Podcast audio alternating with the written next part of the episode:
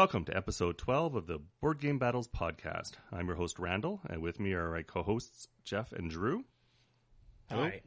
Come on, you got to say hi. Um, thanks for uh, yeah, thanks for tuning back in. Um, so this week it's uh, it's been a little while since we last recorded. So this time we're uh, going to be discussing two games that are political in nature. Both of them are area influence games. Uh, one set in the Renaissance, and the other one set in ni- 1850s New York. We're going to be discussing Rialto versus Tammany Hall. And then afterwards, we'll go on to a little bit of a Imperial Assault segment. We'll be discussing uh, the last preview that came up and the new map that's currently entered into rotation, and a little bit about our campaign that we're playing. You've totally given up on your on your regular introduction. Yeah, well, it's we're twelve we're twelve episodes in. We can start free forming it a little bit. it's uh, you know, uh, it's getting boring. You know, just saying the same thing Oh, over and over again. Yeah, we gotta we gotta spice it up a little. Way to sell our podcast. It's been boring. It's It's- boring. for me, for me to say the same thing every time. So I want to right. jostle things up a little. Jostle away. Jostling away. Jostle okay. Whedon. Uh, so the first game we're going to be discussing will be uh, Tammany Hall. Uh, that was the earlier one, released in originally released in 2007. Uh, we we played the uh, third edition that was through a Kickstarter, and I know there's a fourth edition now. Um, from what I can tell, mainly it's you know uh, with whatever um, distributor that's doing it now. The box is a standard square box, whereas the one I have is the little bit thinner um, bookshelf style box. Um, but so the one we, I'm not sure what year this, I think it was 2013 for this particular edition that came out. 2012, 2013, one of the two. Um, so the designer is Doug Eckhart, and uh, he hasn't, he doesn't have anything to his name too much. He has a couple games that he, I, from when you look at it on on Board Game Geek, it looks like he uh, has a couple games that he was designing and, and did like a limited um, not necessarily a production, but maybe a, a play test run of. Um, but I haven't seen anything official ever come out of him for either of them. And then he released Tammany Hall, and then I haven't seen anything since. So I don't know uh, what the story is there. I haven't done any research into Doug. But uh, the uh, artist for this one was Peter Dennis and Brian Fisher. Mechanisms, area control, and area influence, auction bidding, and variable player powers and scores a 7.3 out of 2.5 thousand uh, ratings on Game Geek. Uh, rule book, um, I double checked the latest download, and it doesn't look too much different from the one I have from this this edition. It's a pretty um, sparse rule book. It has uh, it has a little bit of pictures in there. It shows you some components, a lot of white space, and a lot of text. Um, so it's not the prettiest uh, rule book I've ever seen, but it gets the job done. It uh, it, it, it describes the game the game fairly well, and it's a, actually not a very complex game uh, once you get into it. I got a kitty meowing away here, of course, just as we start recording. You gonna keep that up? Components. Um, the components are excellent. Um, really nice board. Um, one of those uh, you know six part boards, whatever. It just sort of folds out a few times, and it's a it's a good size board, but not not, not being too big. Um, you know, a lot of wood components with it.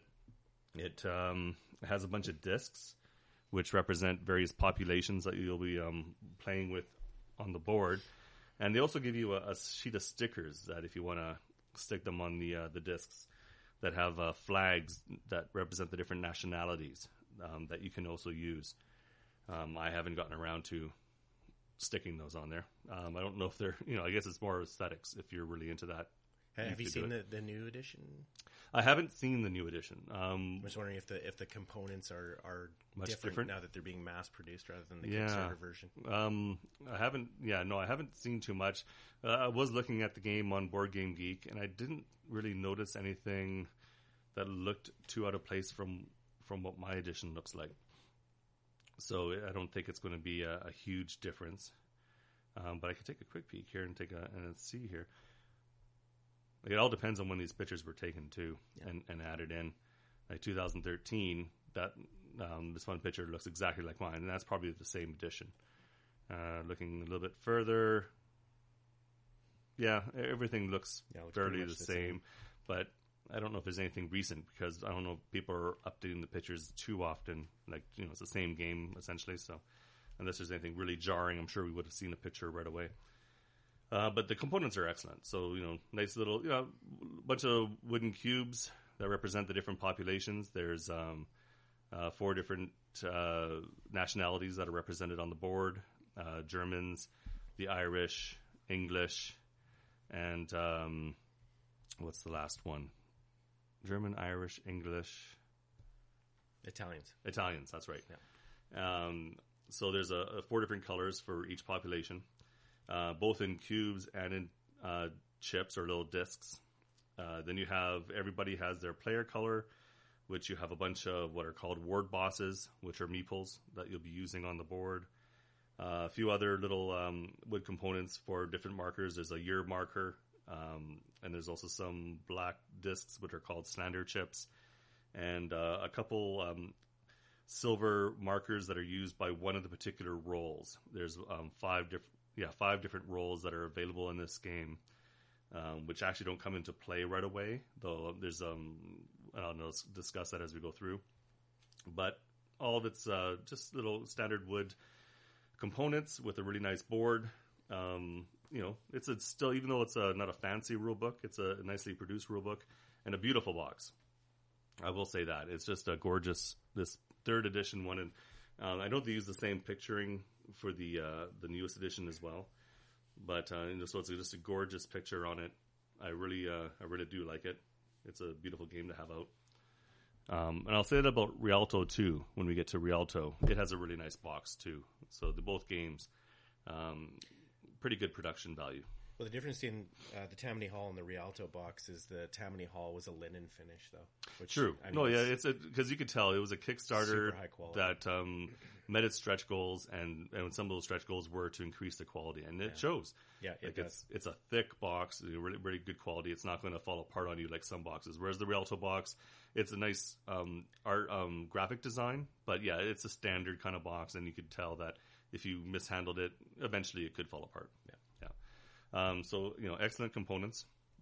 Uh, rules. Uh, the way this game works is uh, it's a it's you're, you're all politicians who are vying for um, political favor in in these suburbs, and there's like three different zones, and within each zone, there's about uh, six or so wards, and what you're doing is you're trying to um, curry political favor with the different nationalities in each ward to gain control of each ward, and then there's a total of 16 years, and after every four years, there's an election and you go through during election determine who has the most control over over each ward. And in the end whoever has the most control across all three zones is uh, the mayor. We'll get the mayor title. And then whoever becomes the mayor will distribute the other four um, titles that are available um, to whoever to the other players around the board. And each uh, that's where the variable player powers come in. So they don't even enter play until the fourth year after the fourth year and once they do, um, you'll have the mayor, you'll have a deputy mayor, a chief of police, a council president, and the pre- precinct chairman. Um, so how the game plays out is during the very beginnings when you're doing a setup. There's a little guide on the side of the board. It shows, depending on the number of players, how many um, and what type of nationalities will be distributed along around each zone around the board in a five player game, which we were playing, um, every uh, ward will have um, a cube on it to begin with. So it'll have one cube of one particular nationality, and it's a ra- um, you'll have a certain. It'll tell you like how many uh, cubes for each zone and what colors to start out with, and you randomly distribute those around the board. The board. Um, then everybody will start with uh, what else do we start with? I think we all start with a little bit. Do we start with any kind of? No, we don't start with any Nope. kind of. Uh, yeah, we don't start with any kind of political favor chips. Just the slander. Just the slander. Everyone starts with three slander, and that's got to last you the whole game. Um, so what? How you take a churn is um, starting with whoever you determine to be the start player for the very beginning. Uh, you go around. Uh, there's a thing, an area on the board called the castle garden, and in there you'll put random Uh, at the beginning of each turn, if uh, if the castle garden's empty, you fill it up with uh, so many um, nationality cubes based on number of players. And then during a player's turn, they will. Um, there's a few different things they can do. If they have an office title, which again doesn't start until year five for most people, uh, for, for, for any of these games, um, you would take advantage of your office title. After that, you place pieces on the board, and that's where your uh, you have t- your ward bosses. You can either during your turn place two ward bosses on two different uh, wards. It could be anywhere on the board that's uh, that's in use. You um, or you can place one ward boss and then take one of the nationality cubes out of the uh, the garden area and place it on the board somewhere. And when, if you do that option, you also take a political favor chip of the appropriate color of what you just placed for the uh, nationality. And that's how you gain political favor chips. And these will be used during elections. So you'll hold on to those until every four years, and that's when you'll start using them. Um, after uh, placing your ward bosses, you uh, potentially can slander.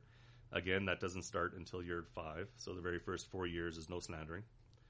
And then after you slander, um, after everybody's gone around the board and done each of those um, three things or four things, you do an end of year turn, and that's where you have elections. So depending on where you have your ward bosses, you're vying for that particular ward, and you'll bid as many um, uh, chips. What are they called again? Influence. Influence chips. You'll bid as many influence chips um, that you like, as long as the appropriate nationalities being represented in that ward that you're vying for control over. Um, so your political influence chips are open knowledge. Everyone knows what you have and how many of each color. But when you're doing the bidding, you don't have to show until everyone's ready to show of how much you're bidding towards that zone. Uh, everyone reveals who's in that zone and who's trying to get control of it. If you're in a zone by yourself, then you automatically gain control. You don't have to worry about it. Uh, but whoever wins that um, ward uh, will leave at least one of their ward bosses in there, and all other ward bosses leave of yours and of your opponents. And you go on from ward to ward doing this. Uh, there's four wards. Those are very big, like the very first wards that have also special uh, rewards you can get if you win those wards. Uh, which will be there's a couple that get you um, nationality cubes that you can put out on the, out on the board, and there's a couple that can get you um, political favor chips of any color that you want if you win those wards, and you can use those right away for um, upcoming uh, ward con- you know, contests during that same turn. So it's a little bit of a, an advantage to get those lower numbered wards early on. Uh, once you go all around the board and, and determine who wins each ward, you then see who has the most control over the whole board. So you see however many of your ward bosses are out there, and whoever has the most control will become mayor. Uh, you then also go around and add up all the different populations and see who controls the most of any particular population. And on the side of the board is a little area to keep track of it. And so for for each one, you'll put one of your ward bosses on that side, just to show that you have the majority in that in that population and, and influence.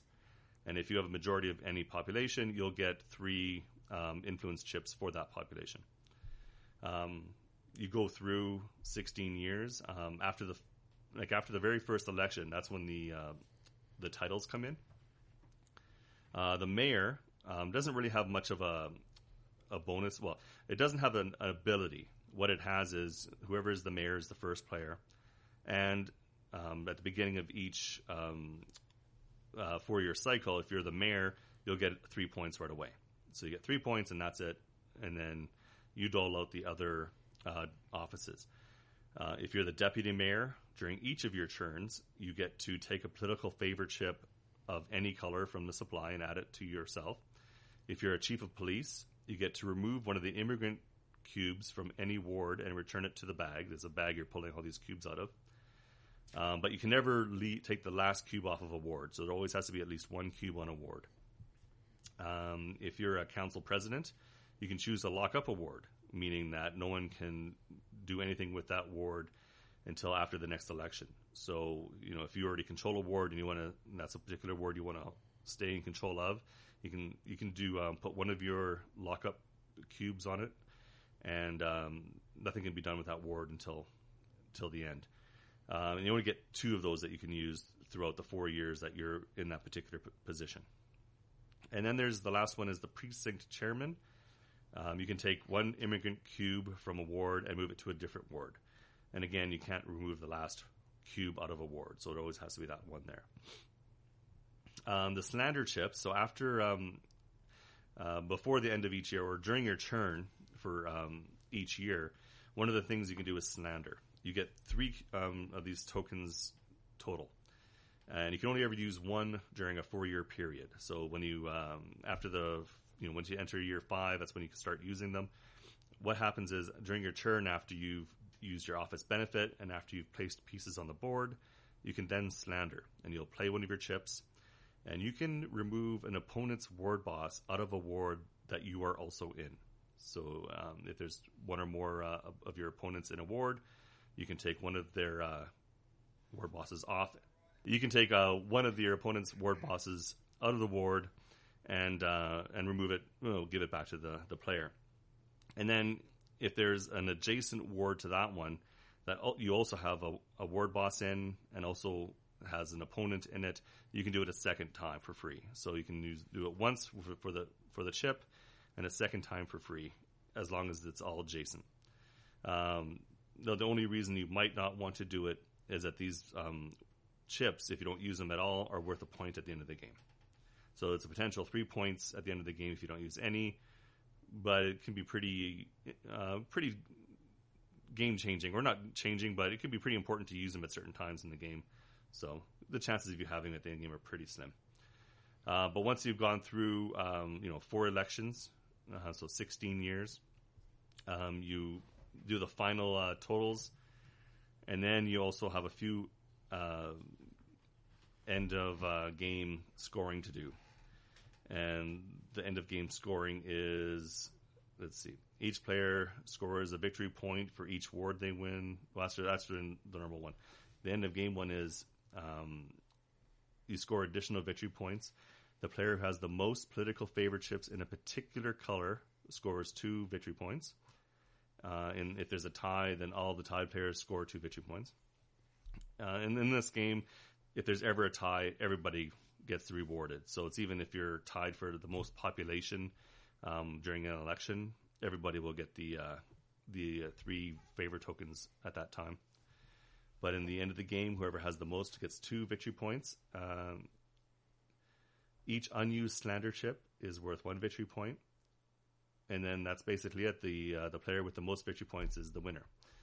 Um, and then there's a bunch of tiebreakers that you can go through um, if you happen to have a tie. Uh, so yeah, that's essentially the game. So it's it's really a fairly basic game. There's not a not a lot to it. Like I said, the, the rule book, even though there's you know it's not a huge rule book, it, and it's mostly text. It's not an overly complex rule book. It's not overly complex game. It's just pretty, pretty much just um, moving cubes around on the board, adding cubes to the board, and just trying to gain control. Yeah, yeah it's nice that the uh, the board actually has printed on it the turn order. Yeah, pretty much so, all the rules that all, you all need to rules, know yeah. are printed on the board, and it's not in a way that makes it look um, cluttered. Nope. Really, it um, it's uh, it's fairly clean, mm-hmm. and it, it, looks quite nice. Well, I remember the our final term. We were trying to determine if we got victory points for electing mayor in the final election, yeah. and we're looking through the rule book and couldn't find it in the rule book, but it was sitting right in front of us right on the board. on the board, yeah, like very clearly written for you. So yeah, end of yeah, it's scoring after each election, and and it's more of a after the election thing. You get the mayor points, and so at the very end of the game, there's an election, so you get the mayor points. And there's a and there's also an area I never mentioned it um, in the first uh, zone. The last ward is called Tammany Hall, and if you happen to win Tammany Hall, that particular ward, it's worth two victory points as opposed to a single victory point that the other wards are worth um, which I don't think I mentioned. If you win a ward, um, you also win get a victory point for winning that ward. Uh, but anyways, so yeah, it um, yeah everything's on the on the board. Fairly, it's a nice layout. You know, I can't really uh, I don't have nothing to complain about that. Um, I think now if I'm wrong, was it Tara who won? No, Marcus did. Marcus won. Yeah. but it was Very close. close. Well, it was a tiebreaker between him and I. He ended up Oh, having you- it was the you, most okay. influence Right. At the end. Because I remember Tara Tara was up there, but uh, she was Yeah, up there for a long time. She yeah. she was mayor two times in a row, that yeah. and then we kind of focused her down because she was like that. Six points was she huge. was it was actually yeah pushing her up the uh, score track pretty quick. So we all kind of forced her people out of districts, yeah. and then Marcus took mayor, and it kind of shot him right up there. Yeah, yeah. So even though there's not, you know, there's no um, ability with Mayor, that three points is huge. It does uh, make a big difference. Well, because it's a low scoring game. Like it really is. it really is a low scoring game. You have to think about, particularly uh, the slander. If you're Yeah. not getting a return for your slandering, like at least two points, Mhm. you're better off keeping them for the final point at the end. Like right. Yeah.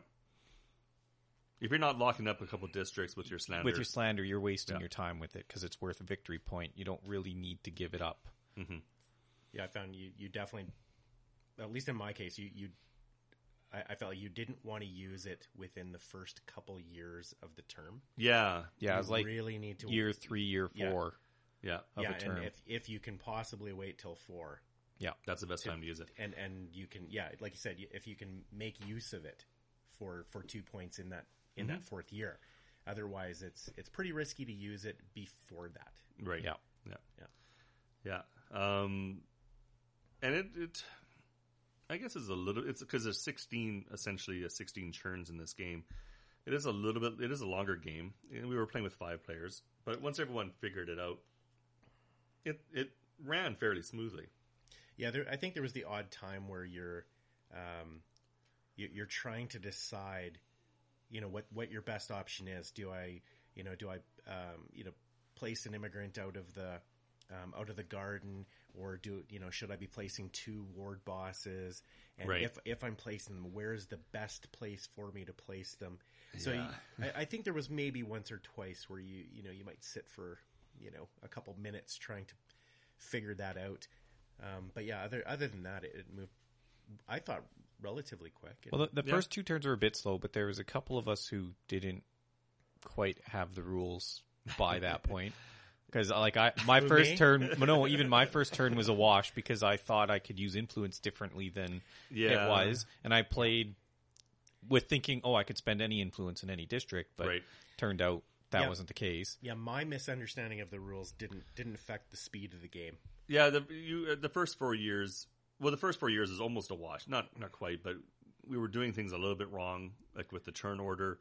Um, there's a whole thing where you refill the the um, the, the garden area with um, immigrant cubes, um, and we were sort of doing the churns a little bit quick and and haphazardly, I guess you could say. So it wasn't getting refilled when it necessarily should have. There was a couple Yeah, I think Turns I think where it Tara was and. I ended up Yeah. on the on the wrong side of that, where Yeah, where there you were couldn't no get immigrants influence. to place, Yeah, Yeah. um, because we hadn't refilled the garden. Yeah, so that was a on the first four years. There was a, a, a couple of mistakes made. Definitely, we only played one game of this. We probably should have definitely played a second, but you know, by the end of the game, we pretty much we had it figured out. the last Yeah. two terms, like the last eight Yeah. turns Years. of the game, Yeah. eight years of the game, where they went really quickly. Yeah. once everyone was Yeah, kind of on ev- the same page. Yeah, at that point, everybody Yeah. knew what they were doing. Uh, the- I think the longest part was trying to figure out if we scored points for the, the mayor thing mayor at the, end. end, Yeah, and that didn't take us all that long. So no, it Five didn't. minutes of looking through the manual, Yeah. to Yeah. find it on the board. to find it on the board and then eventually find it in the manual as well.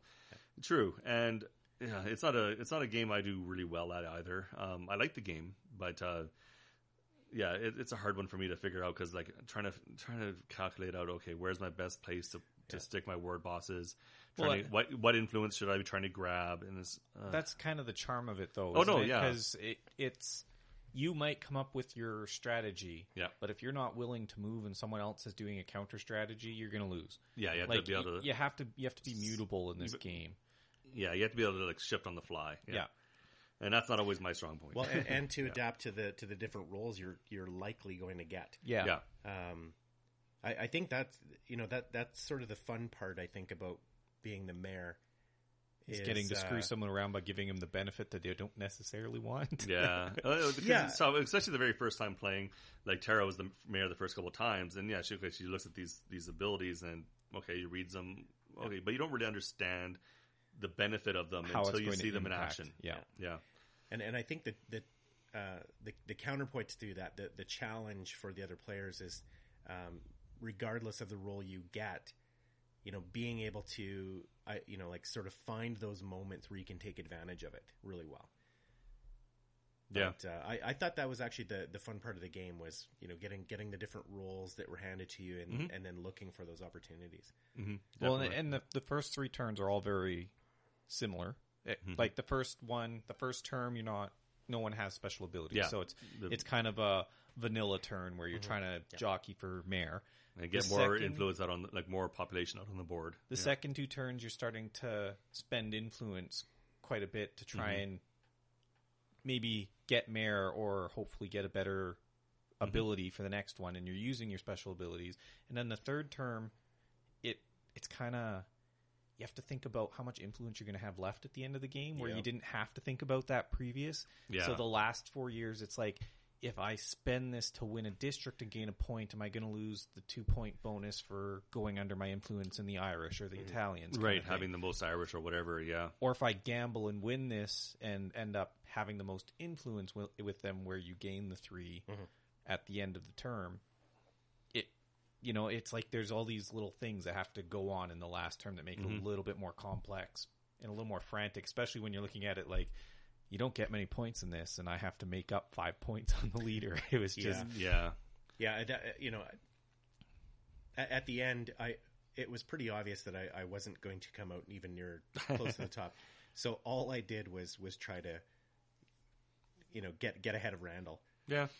And you pulled that off, didn't you? I did pull that Yeah, off. But thought but I um, but I had to be kind of, you know, like I said, looking for those opportunities. So I, I Yeah. I think where I where I might have come out ahead was um, I, I had a really good opportunity for slander Right. and, yeah. and I caught I caught a couple uh, wards back. But, Yeah. Um, yeah, okay. very interesting. Yeah. And then, Yeah, I had a lot of fun playing that. Okay, so yeah, that's um, so that's Tammany Hall. I don't think there's much more to say about that. So then uh, we'll go on to the next one, which is uh, another Stefan Feld game. So it's our second one in a in a row. Uh, Rialto. This one's uh, released in 2013. Um, again, Stefan Feld. I have a whole list of his games here, like usual, but there's no re- no reason to really go through them. He's done so many, and every year he comes up with more. Uh, artists for this one, uh, Andreas Resch and Hans George Schneider. Uh, publisher in Europe is Pegasus Spiel, and uh, uh, in America it's uh, Tasty Minstrel that brings it out. Uh, mechanisms it has are area control and area influence, so we see that again. Auction bidding, and the difference with this one is you have card drafting. And it has a BGG rating of 7 from 3,000 ratings. So they're both rated fairly fairly close to each other from a similar um, pool of uh, of ratings of number of ratings. Uh, rule book for this one, um, it's a pretty pretty standard uh, rule book. Um, as opposed to the other one, there's a lot of really good pictures in this one, like a really nice layout at the very. You know, you flip the first page open, you got your setup page, and you have a really nice layout of the board, um, taking you point by point how you set it up um, for the number of players and what you um, and, and what goes on the board. Um, then it then it goes through and just takes you through the different phases of the game and describes the different cards and uh, and buildings and and how you score points uh, throughout and at the end of the game. And there's also a uh, a variant. It's a actually a three to five player game. Well, it says two to five because there's also a variant inside for playing with two players. So typically you'd play with three players minimum, but there's also a two player variant that's included in here. So you know a typical you know nice like nice really nicely really done uh, really nicely done rule book. Um, component wise, um, it's a pretty a typical board game. So not, it's not a overly produced one. Um, you know it has a nice board, uh, a typical you know standard four piece folding board. Um, it's got a bunch of uh, cards that are nothing special, just kind of standard um, board game quality cards. Um, bunch of wooden pieces for uh, for each player's um, councilman. They're called cardboard chits that you use for gold, and um, a bunch of uh, um, cardboard building tiles that um, go on the board as well. So there's a bunch of you know mostly cardboard, a little bit of wood, uh, so not not overly fancy, um, but you know it's pretty typical board game quality. Yeah, it wasn't wasn't poor quality in, in any No. way, just pretty standard. pretty standard. Exactly. Um, it's a nice, uh, nice design. Um, maybe not quite as uh, like the. I like the really like the the coloring and the um, the graphic design of the box. When you get into the game itself, it's a little bit brighter. Um, so it's maybe not quite as fancy, but it's it's all right. It's it's it's nice graphic design.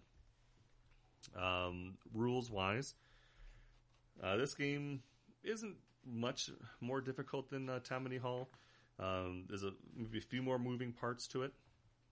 Uh, how it is, it's it's um you're you're we're playing in Venice, um, and so how it is is you got a, a bunch of different um, districts that are all sort of separated. They're not connected initially, and you got three districts that are yellow slash reddish, and then you have three districts that are in the blue blue color.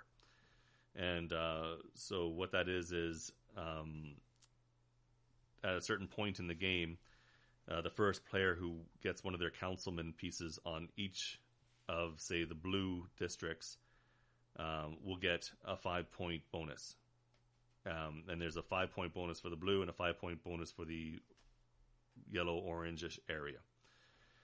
And then once somebody gets that bonus, or multiple people get that bonus, you flip over that five point tile and nobody else will get it afterwards.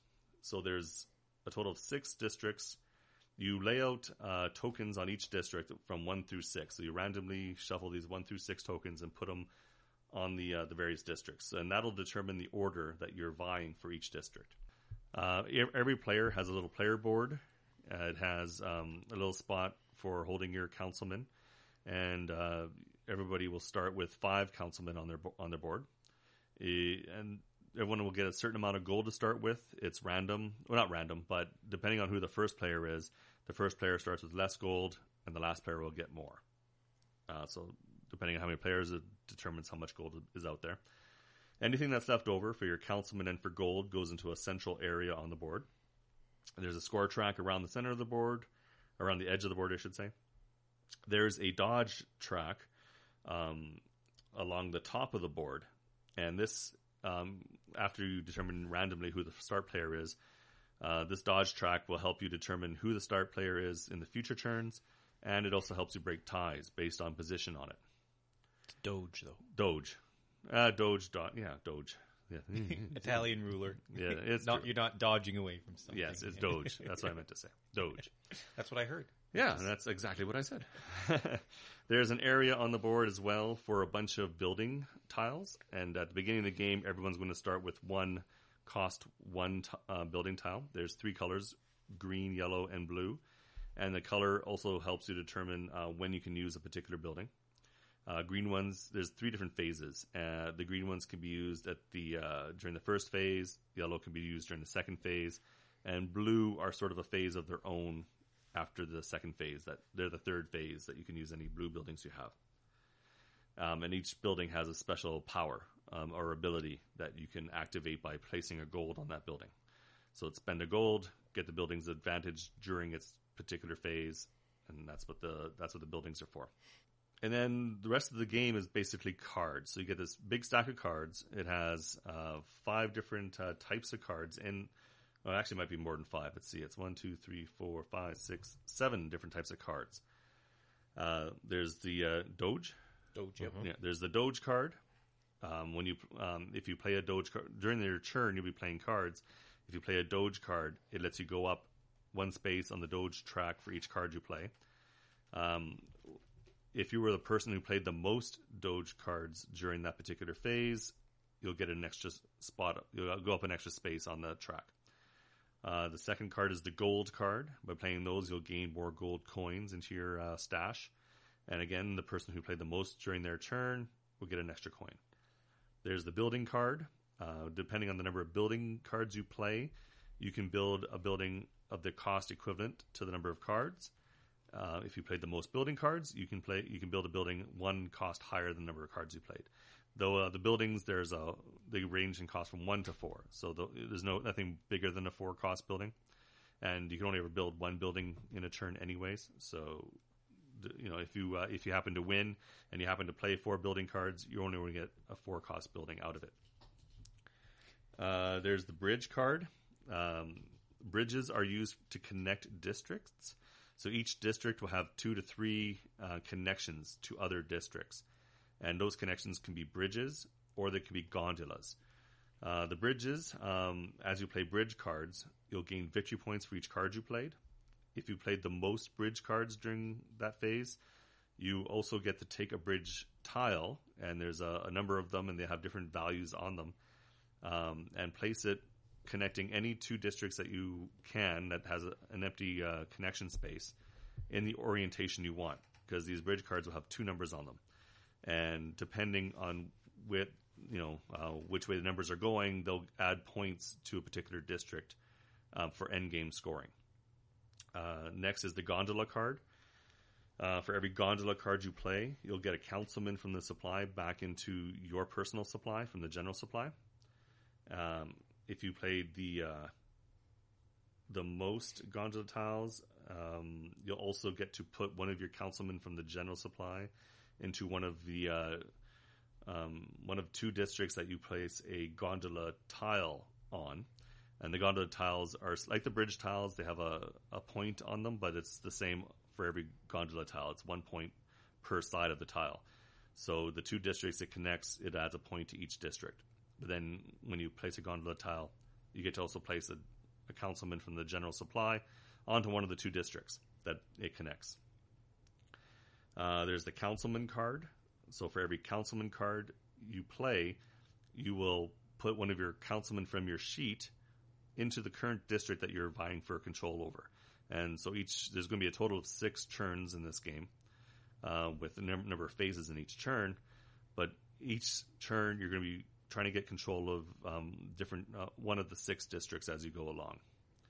And so the councilman card is used for placing councilmen from your card onto the board, or for moving councilmen if you have no more on your card from one location on the board to another, uh, to the one you're currently con- trying to vie for control over.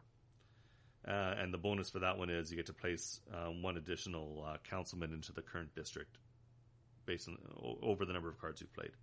And then the last card is a Joker card, which is a wild card. It can be used for any of these cards, um, but they can't be used in place of a card um, if you don't have one of the cards already, unless you play two Jokers together. So if you take two Jokers, it can equal one card um, if you have none of that card at all. So if I wanted to play a Doge card and I had none in my hand, but I had two Jokers, I could play two Jokers instead.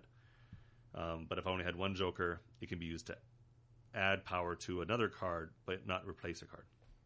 So those are the different types of cards. And so during setup, um, for every turn, you set up a number of rows equal to uh, the number of players plus one. So for uh, a five-player game like we played, there was a, a, total of six rows of cards, and then you um, you know you shuffle the cards, and each row is going to have a number of uh, cards, which are I think six, yeah, six cards per row. And so in player order, um, and ties, like I said, our player order is going to be determined in the first round randomly, and after the first round position on the Doge track, the first player gets to choose which stack of cards they want. Um, and then you go around the table, and then there's going to be one stack left over. Uh, during the um, phase one, which is where you're getting these stacks of cards, you can activate green buildings, and a lot of the and the green buildings are pretty much all about getting additional cards, or and being able to hold on to extra cards into your hand. So your hand limit is uh, generally um, seven cards. If you have a green building, um, there's a few of them that will let you increase your hand limit by plus one, and there's one that'll let you increase it by plus two. And there's also buildings that'll let you draw either three additional cards from the draw pile, or take one of the face-up um, cards from the, uh, the leftover uh, stack of cards. Uh, I also forgot to mention when you grab a stack of cards, you also take two from the top of the draw pile. So you'll you'll start with nine cards, and you have to discard down to seven. And unless you have a, a green building that you can activate, which will let you get additional cards to choose from before you discard, or and potentially hold on to additional cards. So that's what the um, that's the phase one, getting those cards from the stacks, and activating green buildings. Phase two is where you go and play all these cards, all the cards I um. What's isn't that? It, isn't it eight down to seven? Because each each row has six. Yeah, and plus then two on Oh, top. Yeah. yeah, you're right. No, it's eight down to seven. I said nine down to seven. No, it's eight down to seven. That's right. Unless you have a, a, a building that's you adjust that. Uh, phase two, um, that's where you start playing all these cards and potentially using buildings that let you affect how you're playing these cards.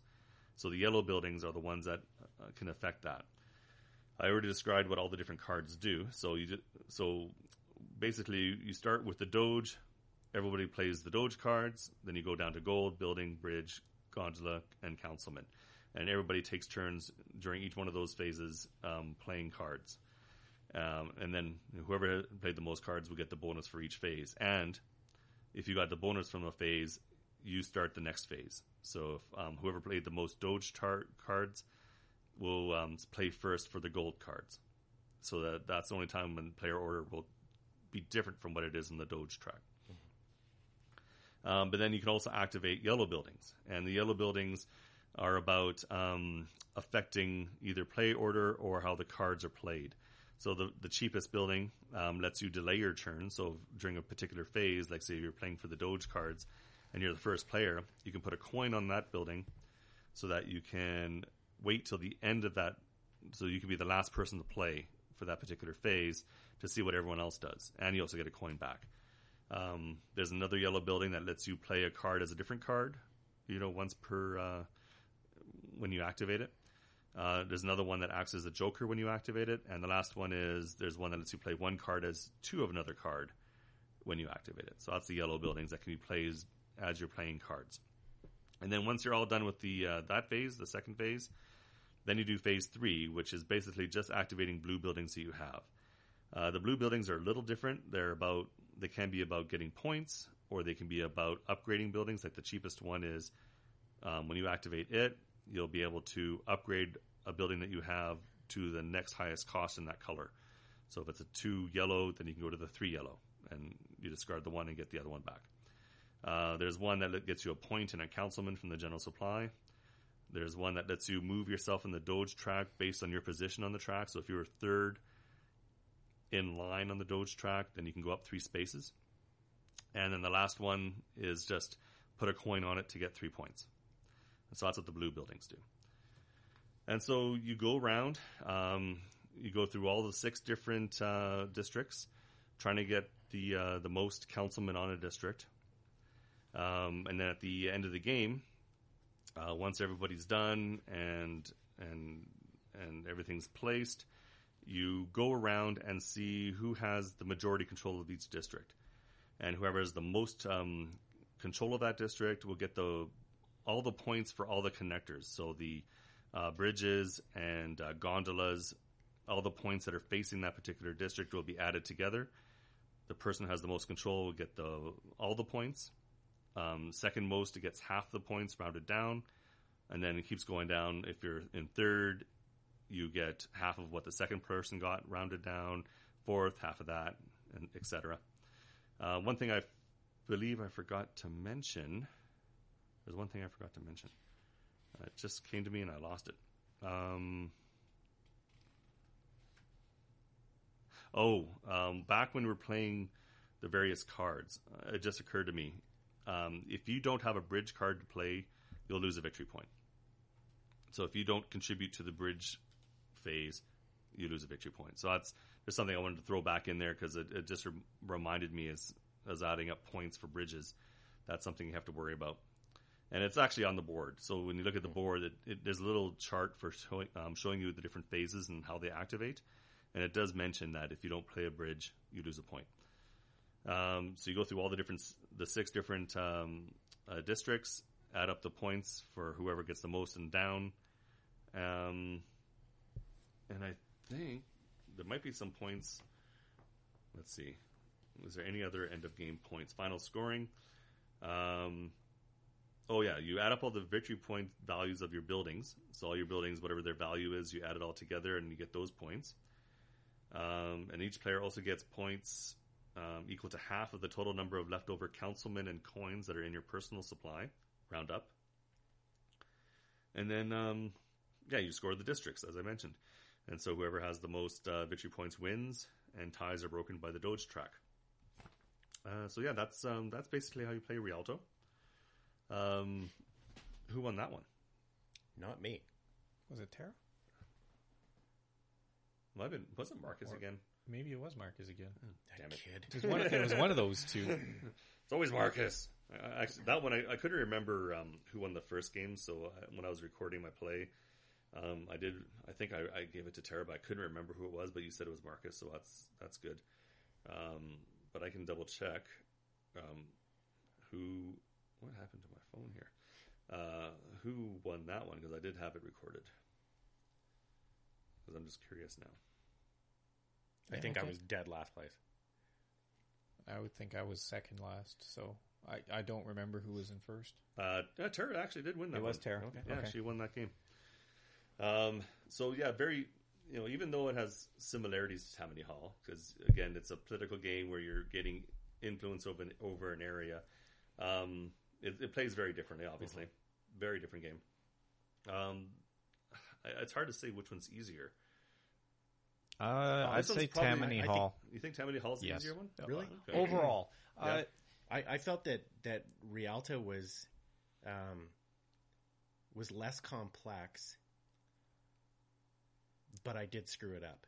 the, the reason I say Tammany Hall is the easier one isn't like Rialto is easy in concept, but the luck factor in it is what makes it hard. Because depending where you are in the turn sequence and how you select your stack of cards and stuff, you can get screwed in multiple rounds.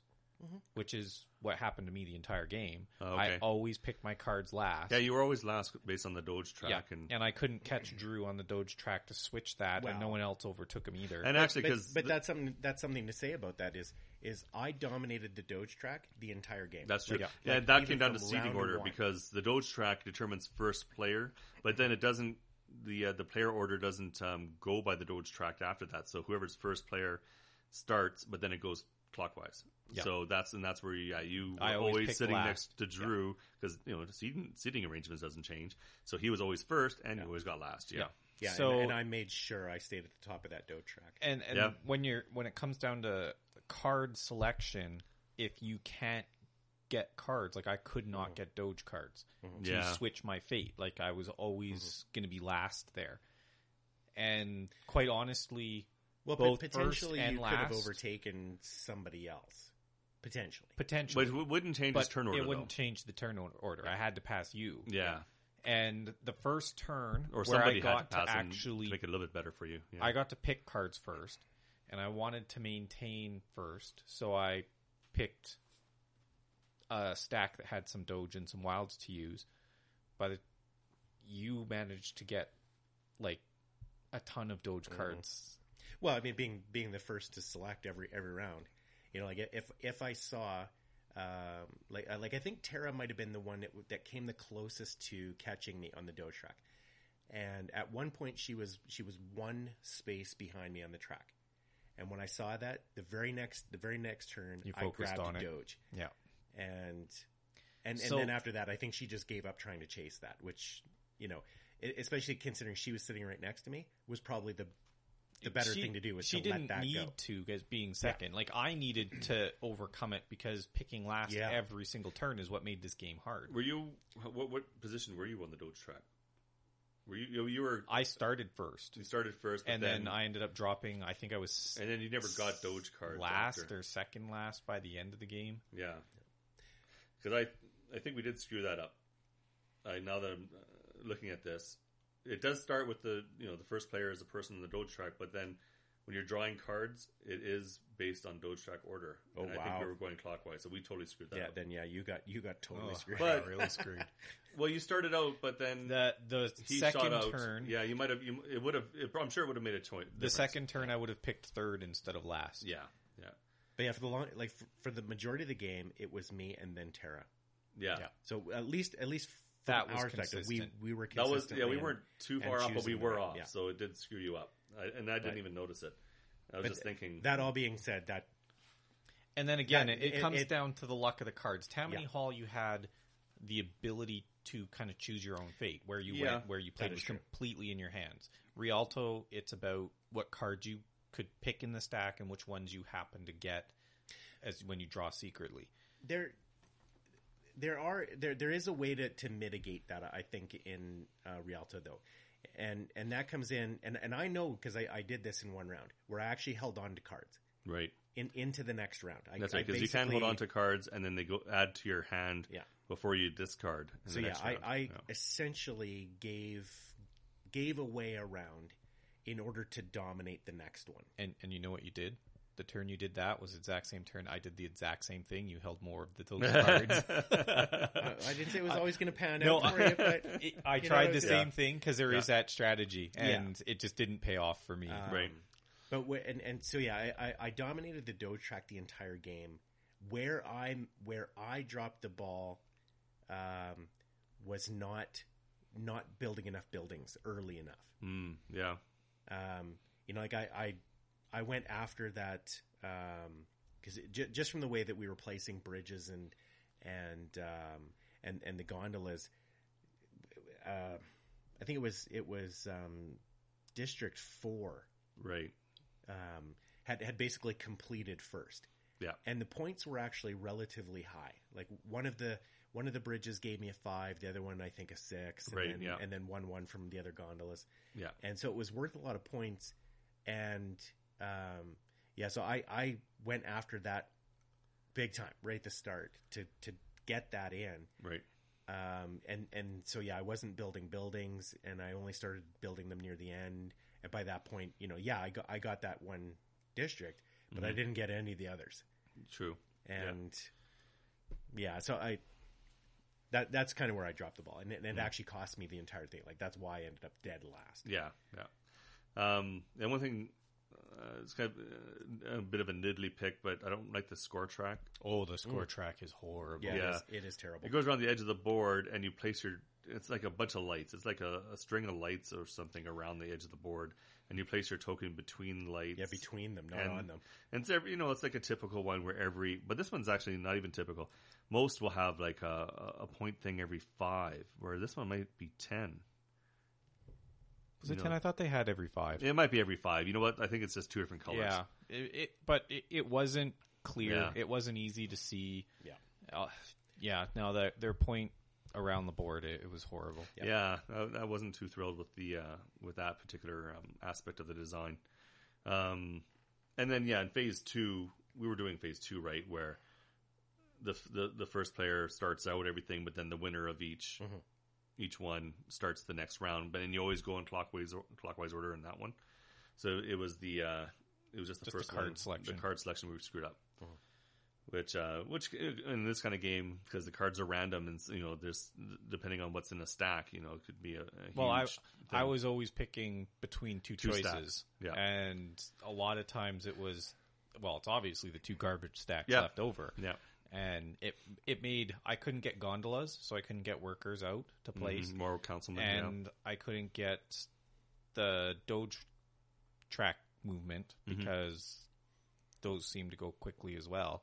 So I built buildings, which kept me in the game, Mhm. and I got gold cards to be able to activate use them, those yeah. buildings. Yeah, because you were you were using that a lot. You were, or even the green buildings, I think, where you're you're drawing extra cards. Yeah, by about it was like the third last turn, I had two of those buildings where I Yeah. got to draw three extra three extra cards and got to keep an extra four or something like something that. yeah, two or three or, or something like that. Yeah. So that that you can sort of mitigate a little bit of the, but it all depends. It's because it's still random whatever comes out of that deck. Yeah. Um, so you don't know if you're going to be able to uh, gain something that's going to help you or not. Uh, definitely. Yeah. Um, the way I see Rialto is it's kind of you can play strategies out, but the luck kind of There's more- a lot more the, luck. The luck of the cards make it so that you can you can kind of play with different skill levels and kind of have a random outcome more Mm-hmm. Yeah. because it doesn't matter if you're a great strategist, you're going to be bound by if you got more Doge cards than someone else to start the round, or Right. Whatever. So in that way, it was nice. You could play with many different skill levels in this game, and everyone has a chance. Yeah, that's true. Um, yeah, both games are you know obviously very different uh, in that way. This one obviously has yeah more luck to it. And we screwed things up in both games, but um, that's consistent. But um, but you know yeah, you're like you said there. They, there's a lot more luck. It's like a typical Stefan Feld game where there's a luck factor, but then he builds things into it that try to help you mitigate the luck a bit. And he's done that with this with the buildings. So the buildings, you try to activate them to try to, you know, improve your lot based on what cards you got. Um, but th- there is definite advantage to being to grab the cards first because you get your choice of everything. Well, and I mean, if you grab cards first and have those buildings, Then yeah, Yeah. yeah, exactly. You, you get a bit more of an advantage than anything, anybody. But uh, yeah, um, so I guess now we can go into final thoughts. Um, I, I enjoy both games. You know, like usual, I, I I'm a big Stefan Feld fan. I like you know I, I like all his games. Um, but I, I will say that most of the time, even though I love his games, they're not always the strongest games. Um, like not necessarily strongest, but well, in this case, where we're doing a comparison between two different games, so far, you know, even though I, I really like his games, I'm, I'm tend I always tend to go towards the other one right now, um, just because of the the different aspects, I guess. Um, like Tammany Hall, you know, I'm, I'm terrible at it, but I, I, I really in it's it, I guess it's more brain burny. You know, there's a lot more um, strategy you're trying to figure out, like where you want to place your your your captain or your um your little group guys or whatever, and you're trying to what cube or what um, influence tokens do you want to grab? Um, you know, it really seemed to be. It's, uh, um, Chera, she had like a, a majority in, a, in like two two different of those influence cubes, and that really seemed to be you know help her a lot. Um, and where I couldn't really get a, a, a majority in anything, made, made it tough for me. But in the end, I, I still think I liked the game a little bit more than Rialto. Yeah, I'll, I'll be honest. I, I, I don't even think this is. I, I like Stefan Feld too. I don't think this was his strongest game. No, I don't think it's the strongest game. No, Um, and I mean, they can't all be. Mhm. Um, I, I still had I still had fun with Rialto. I Mhm. agree with Jeff that uh, there there is that that element of, of luck in, in how the cards come down that you might be on the wrong side of. Um, it's you know it was a quicker game. I, I think we Right. played Rialto considerably faster. Oh, So I don't definitely. know if I mean if you're looking for that, great. Well, if you're in a time crunch, yeah, Rialto's an easier one to get to the table. Um, I didn't feel Yeah. it was like, yeah, I, I had fun playing it. It wasn't Yep. a bad game in any sense. Stefan Feld like he'll he'll never make a bad game. Yeah, Um, I haven't but run into I- one yet. I did like Tammany Hall better as well. I Yeah. think I think there's a little bit more complexity to it. Um, there's Even- yeah, there's a little bit more thinking and strategizing about your your ward uh, like your ward boss placements and Yeah. the immigrant cube placement, and you know when when to make use of your um, you know your your role. I don't know what you call it, power or special ability. Mhm. And when to, to jump in and, and actually use those um, those slander tokens Sure, and the discs, yeah. um, you know, looking at at at the, the you know the everybody else's influence tokens and and trying to calculate like how badly do they want that one ward? Could Mhm. I possibly you know bid them off of it? right. Um, you know, even if they've got you know, you know they've got this you know stack of influence.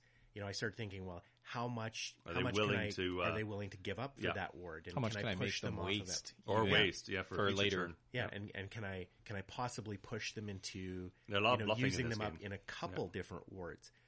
So Yeah, um, that's and going sort of and into that uh, theme really sort of bleeds out better in Tammany Hall. Yeah, um, I like with Stefan. Feld, he makes great games, but uh, quite often the theme. Um, some people use the term "pasted on." I don't necessarily think it's always pasted on, but I don't think it's always as strong. And this is definitely one of the weaker themed ones he has. Um, you're going from district to district. It could it could be anything. It doesn't have to be a you know. Could who knows? You, you don't even know that you're necessarily in Venice, and you know it's it's a bunch of colored areas that you're connecting with with you know with different connectors and you're putting area control in there so the theme doesn't doesn't play out as as well as it does in Tammany Hall in Tammany Hall you got the roles you got the different um, uh, you're trying to gain influence over the different immigrant mig- um, populations, and it just feels like you're actually doing that. You know, you're experiencing that, and you're you're doing like the cheesy politics or whatever. even the way that the like the voting happens where you Yeah. have to go in order from district one. Mhm. and it's like the first four districts have bonuses to win them. So do you spend all of your yeah, stuff at the, like all your influence early to get that small benefit for later on? Or do you wait and maybe capture two or three other districts later Mhm. because everyone spent their influence? Like it just it feels like you're scheming. Exactly. Yeah, very and much you so. could almost take that exact same theme and uh, place it in um, like a, a country basis. Because you know think of those first four words as swing states in the in the state you know? Like Yeah, you like get a bonus if you can win those particular states um, to the rest of the country. So it, it it feels like an election. It feels like you're you're trying to gain influence with vote with voters you know? Yeah, and I think they, I think that's uh, that really gets hit home with the the pandering to to special interest groups drawn drawn like on national lines, like yeah yeah. you know instead of you know I, I think possibly they could have done um, you know instead of Italians and English and Irish and, and whatever right. you know actually it had like let's say political parties but they but they no they made sure that this was yeah. you know immigrants and you're you're pandering to these, these the different populations. along nationality lines. Yeah. so it's yeah you really felt you know that there was this theme of of dirty politics Mm-hmm. going on. Yeah. and yeah i think they they really nailed the theme with that. Yeah. I think that's one of the big things that makes me like it a bit better is it the theme plays out and and you can see it and you can feel it as you're playing the game. Uh, so yeah there you go. Um, the winner tammany hall and uh, as from what i can see it's still currently available. Same you know, both games um, look like they're still available um, at least from our local our, our friendly local gaming stores. And so uh, i imagine they're also available out there for others as well and maybe even online. So um, those are both great games to check out. Um, next, uh, we're going to go on to our Imperial Assault segment. Um, there's a few things we haven't talked about. Shut up. So since the last time we, we discussed, um, they came out with the preview for the uh, the Jawas, and they also have um, changed the uh, tournament maps. So they dropped the uh, the landfill and brought in Jabba's palace. So now you have to you definitely have to have Jabba's realm to compete, like usual. It's not unexpected. It- No. It's the one problem with this game Yeah. competitively, and why they will buying. never have a strong hmm turnout like they do for X Wing. It just the buy-in just keeps going higher. Yeah, uh, definitely. Because with X Wing, you know, even though there's a ton of stuff out there for that, you can just buy what you need Buy two or three ships that Yeah. are newest kind of thing, and, and, and compete. Yeah, without having to spend four hundred dollars to get every single map Yeah. tile and and everything. So yeah, definitely. So now we have to uh, contend with Jabba Jabba's map, Jabba's palace. It's an interesting map. Um, you, you got two starting zones. definitely better than landfill. Oh yeah, it's, it's you know it, as they rotate these out, it's always nice to see one go away, especially the one that's been around the longest, because you're, you started getting sick of it a little bit. But then yes, some are worse than others, and landfill I is one of those annoying it. ones. Yeah. yeah. it was really a kind of annoying annoying map. This one's going to be hard to say. It's um you got two starting zones which aren't far apart; they're like right across a room from each other. Um, but then you have this whole thing with the the trap door, like right by the Jabba's um, throne, are two neutral tokens which represent a trap door that throw you into.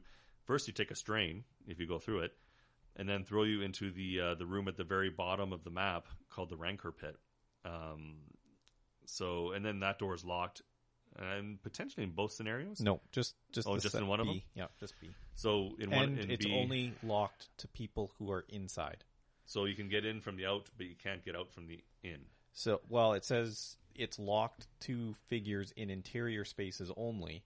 And the interior space is the spot that's north of the pit. Oh, So, if you're in the Rancor pit, you can open the door. really? Yeah, that's kind of weird. It's not considered an interior space. Doesn't look like it. It looks like an out, like because this this hallway here, Yeah. I know their listeners can't see what I'm pointing at, but Look at the map. yeah, He's pointing at a hallway. I'm pointing at a hallway. It's an interior space that's to the north of the pit, Right. and I'm assuming that means that the pit itself is an exterior space. Oh, interesting. I uh, did not notice that. Now, it's not the hardest door to get down. It's only health eight, defense one. Right. I guess so. It's easy to get out of the pit, but not into the pit. Hmm. That's different. But um, yeah, But I guess it depends that- on the scenario because there's a couple. There's two different things. One there's crates, and then the other one there's stash, and there are a couple. In each scenario, there's a reason to go into that that pit. Yeah. So, um, what are the different scenarios? So A is spoils of crime. So there's the the same thing in both A and B, where if you step on some neutral mission tokens on the north side of the map in Jabba's throne room, you suffer a strain and end up in the Rancor And- pit on the south in the side. pit, right? So the spoils of crime, you there's a bunch of crates littered about. Represented by the A's on the map. Okay. Yeah, and when you retrieve a crate, you lose two movement points.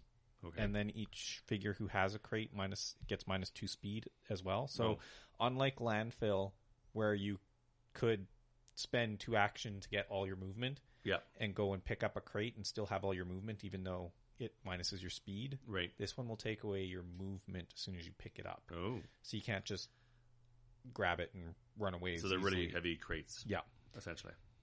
And then at the end of each round, if for every crate you have, you get two victory points It's just for having them. just for carrying it. So you get really slow, but as long as you have a crate, you You're get getting two victory points. Well, And then B is new and there's a lot of ownership. there's a lot on there too because there's like eight oh no six Six. six crates on there. So two of which are in the Rancor pit. yeah, But in A, the door isn't locked to the Rancor pit. so anybody can go through. Okay, yeah, anyone can go through it. So with B, it's new ownership, and this one here, the door is locked again, right. only for the people in the indoor spots. And there are three stashes around. Yeah, there's three stashes: one in the pit, one behind the throne, and one in the middle of the of the throne room. I guess essentially. So I'm not sure how you. Okay, it's just control. So the stashes don't move. Okay, and if you control a stash, you get four victory points at the end of each round. oh well. But that one you can vie for control, and if you have Obi Wan, you Obi can Wan can mess screw things one up on that one. Yeah. Okay. So not huge missions, but you know you can still you know No, it's twelve victory points a it turn can potentially It can- it all depends on how much in you both can grab. maps. Yeah. So that's interesting. It'd be interesting to try. We haven't tried it yet. No, the first impression, ah, I I look at the, the deployment zones and I think red deployment is just so much stronger as a first impression. Yeah? it's got a stronger position for your first terminal, which is just south of the area there. Mm. Oh, okay, yeah, there's So a terminal right there. You can control your terminal and be sitting right next to a spot that you can basically see Most of the across, across and not be down. seen back, Yeah. unless that's a little red area. No. No, it looks like you can see through that. So, yeah. Like you say, it's it's hard without actually having played it through a couple of times to know for certain. Well, both terminals are fairly easy to get to. But the other terminal, you're exposed to sit. Like you can't sit there and shoot as Right. well as control it. You're gonna Yeah. be kind of out in the open. So the red's close terminal just it seems easier to hold and still be engaged if you want to be. Yeah. But I don't think it's as huge a disadvantage. Or if you don't want to be, Yeah. it's easier to hide on that one as well. Right. Yeah, there's a one little tuck away area for Jabba in the blue area. yeah. Um, though red area is easy enough to well, not necessarily. Jabba's pretty would be pretty exposed in that one. Now, If you're doing gameplay wise, though, the if you can push people around, like say Shyla's uh, Mandalorian whip ability, Yep. Fighting in the throne room there area there, with the or with the trapdoors, Yeah. you could do some interesting things with pushing people around, just to Mm-hmm. like clear one person from the area. Yeah. Send them all the way across the map and take a strain. Yeah. Yeah. Uh, like I mean, say Obi Wan's trying to exert control over the top two ones. Take Shyla in, pull Mhm. them, throw them into the pit. Throw them into the pit. yeah, like there, there's just there's so many possibilities with that. Hmm. Yeah, it could be. It's gonna be an interesting map. We have. To, we're gonna have to try it out. We haven't been playing a lot of skirmish lately. We've been letting it sit in the, on the wayside as we've been playing more campaign. So I think it's getting close to the time where we're gonna have to start doing this again. Um, I have scheduled. I haven't talked to you guys about it yet, but I have scheduled a new tournament for uh, May thirteenth um, at Mission Fun and Games. So uh, It's a second quarter one. yeah, that's the second quarter. I have no clue what's in the kit. They haven't. I haven't seen anything on the anything about website about, what's in this second quarter quit kit. So you know, I'm sure it's gonna be your typical. You're going to get an alternate art card, and in, everyone's going to get this alternate art card, and maybe there'll be something else. I just, I'm just realizing that uh, you can actually shove a large model through that pit.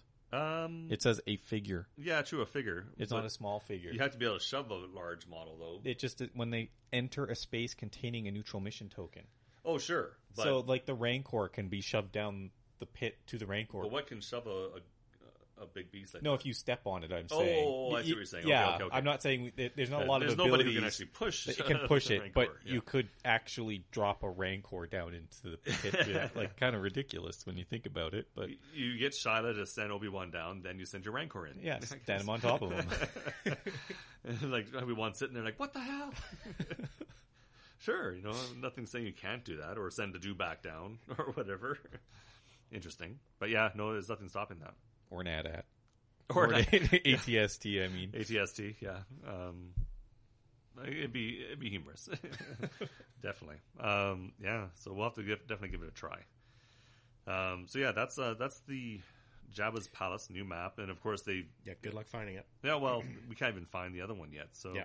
Yeah, I love it. It actually says here, head to your local retailer and order your Jabba's Palace skirmish map today. We still can't find the Which one was that? That was last. Um, the bar, the bar, yeah, cantina, cantina. bar, yeah. Yeah. St- It's still or Anchorhead. Anchorhead Cantina, Cantina. as opposed to bar. Yeah. yeah. I can't I can't get it at the local game store. I I haven't been able to find a, an online retailer with it. So No, so I don't know. It's only been four months. Yeah, I you guess. Give them a little bit of time, Drew. know. Jeez, what do you want? It to be out of Well, then- rotation? don't order me to go get this new one. Because the next one that's going to leave rotation would be ISB um, headquarters. That one would be. ha- I like that one. It came in, but it Yeah. has been overplayed at this point. Yeah. Well, yeah. that'll be a nice change. it's always nice when they do change these out. So yeah, but that that won't All be for for a that few one. months. Yeah, but by the time that one changes out, maybe we'll get freaking Anchorhead because Yeah, it'll be the changing- one that's on the they- bubble. They'll show up just in time for them to not go yeah, out of rotation. It'll be the one on the bubble and getting ready to lo- to leave. It's like, oh yes, bastards. Whoop. Okay. Yeah, It's get get your business together, fantasy. flight. and then after the map is the Jawa preview. Yay! So they, um, yeah, they they finally show us uh, almost everything on this one. They don't actually show us the the elite Jawa card, but they do show us the uh, the standard one and essentially tell you the differences, I guess, Well, between you, can, them. you can see the skirmish elite, and then they talk Yeah. about the differences between. the well, they, yeah, they, they no, they show you the campaign elite. Oh, sorry. Yes, Yes. campaign Yeah. elite. Yeah, and then they tell you the differences between the two. So uh, they look interesting. We were just talking, you know, before we started recording, like usual, about how with with these Jawas, they, you know, they're low, they're low point, um, you know, somewhat low health. Like the two pointers only a three health, the the three point elites five health. That you could take um, like five Jawas, like two elites and three regulars for the same price as Luke, and have the same or more health More health. more health, More health. but have five activations. um, granted, you know you're rolling two yellows for your attack. Um, But plus two accuracy standard, you know, plus two accuracy is good, and, And in a surge for even the regular has a surge for, for plus two. wounds. Yeah. and a And- surge for plus two more accuracy. Yeah. yeah. So you're I mean, they're not the longest range No. by any means because because you're not even guaranteed. Like except for the plus two accuracy, that's all you're really guaranteed. yeah.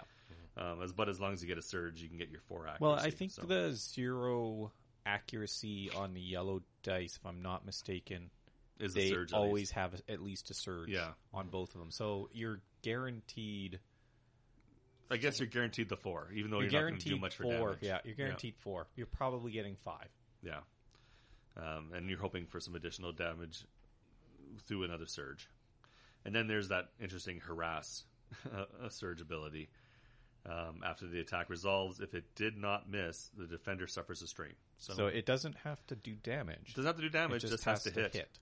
which is actually great with the under duress card. Then, because in your, if- in a merc deck, you just have to get them in range and, and not miss, and the guy's suffering Either two cards Yeah, or or damage. Yeah. So that's actually really strong. And for a little two point guy, and then you get the three pointer, who I'm assuming has the same ability. Um, Yeah. Uh, no, his harass. Uh, oh, he is. Ha- say- no, is it Haggle? No, that's Haggle for the campaign. It's a bargain, I think, for the skirmish. oh, is it bargain for the So skirmish? you spend a surge to roll the green dice.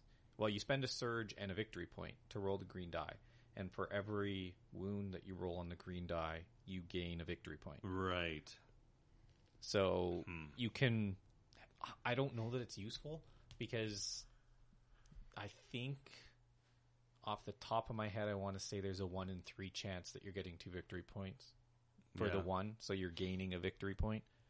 It's not great odds. There's I'd almost rather have harass, yeah, really, but it's it's not bad. It's like- it might be an addition to harass though. yeah, it's, it's we could, without actually seeing the card. without it's hard to seeing tell. the card, yeah. um, it'd be nice to know if harass is in there because I do like harass as an as an ability. And then they have take cover, which we're not hundred percent sure how it works exactly because the text on the site and the text on the card don't, don't quite mesh up. While defending, you may apply plus one um, defense and minus one surge block or evade to the defense results. But then in, in his text, he's saying you gain one block at the cost of one evade which is interesting way of saying it because then if you don't have an evade does that mean you can't get the extra surge block Yeah, because the way that the Or block, I card mean, not- reads, I would just say you would use it, and if you happen to roll an evade, You lose you'd it. lose it. yeah But if you didn't roll an evade, you would not lose anything, and you would gain a block. But the text of the like the description of the card beside it in the article makes it sound like you need to have rolled an evade.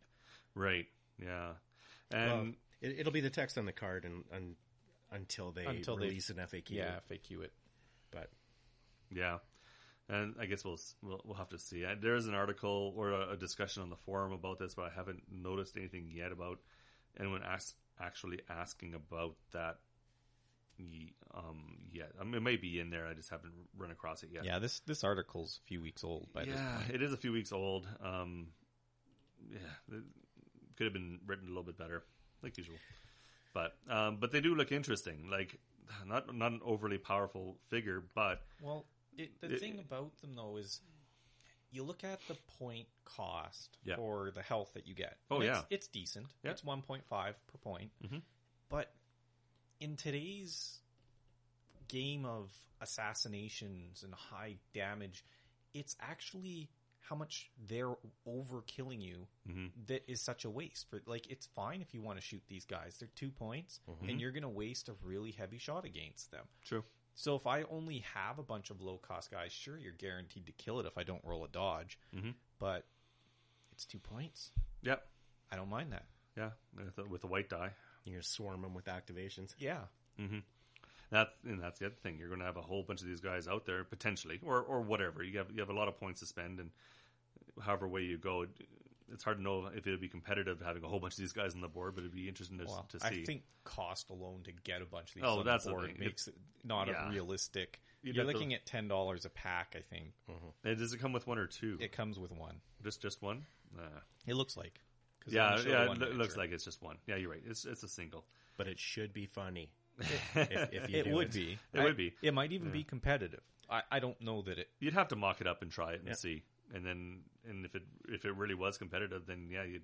Because I mean, gotta- well, you we say that, that extra it you has more health than Luke for the same cost and a lot more attacks. Yeah. They're weaker attacks, and Luke could kill two of them a turn, where they're not going to kill Luke. I No, mean, not at all. but the Yeah. droids they can bring in and boost could. There's that, and Yes. like the elite gets to bring in two droids from Three. any. Or is it three droids? They say in the article, uh, I thought it was two, but maybe it's three. it's where where did I read it?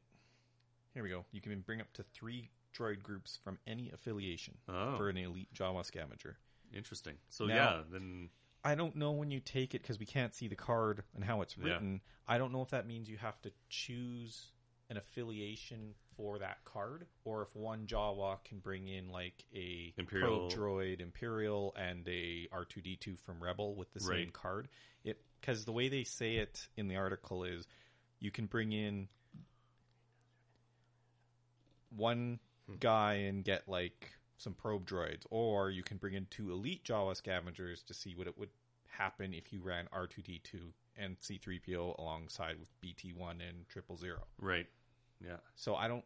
We have to see the card. Yeah. They're definitely. It's it's a, it's a kind of a poor preview that they don't show you the the elite the card. skirmish card Yeah. because the campaign one it's gonna it's one of those cards that you can't even really bring in mm-hmm. except for their mission specific stuff so Yeah. or if the imperial player wins it as a reward Right. from their influence deck Yeah.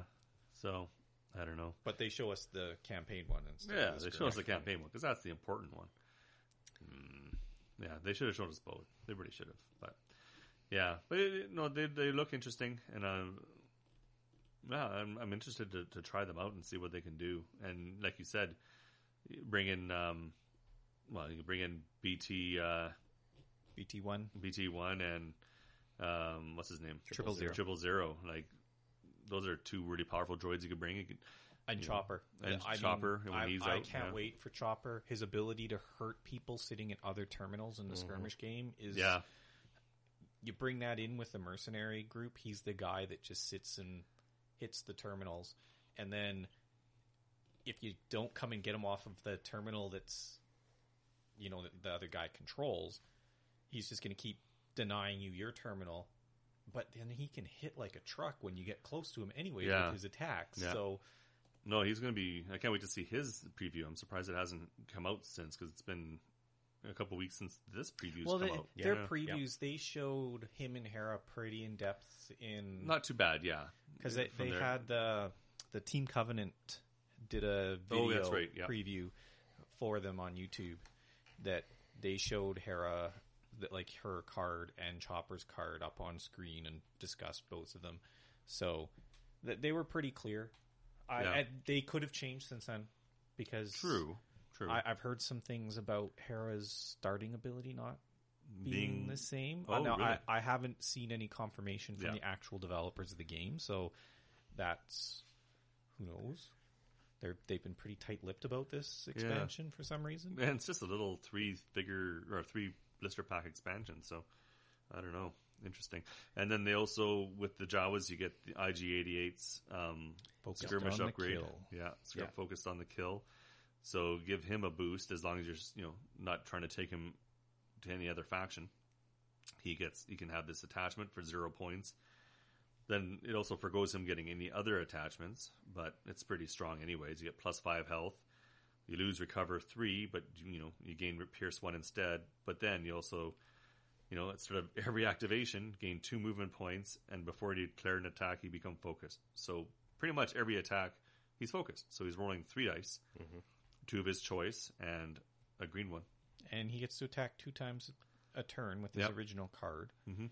Uh, whether this makes him worth 12 points is still kind of up in the air for me. What was his original movement? Uh, his original movement, I think, is five. He's pretty fast. Yeah, he's um, he is in here. They have him in the list of cards that are shown here. Yeah. Five, yeah. Yeah.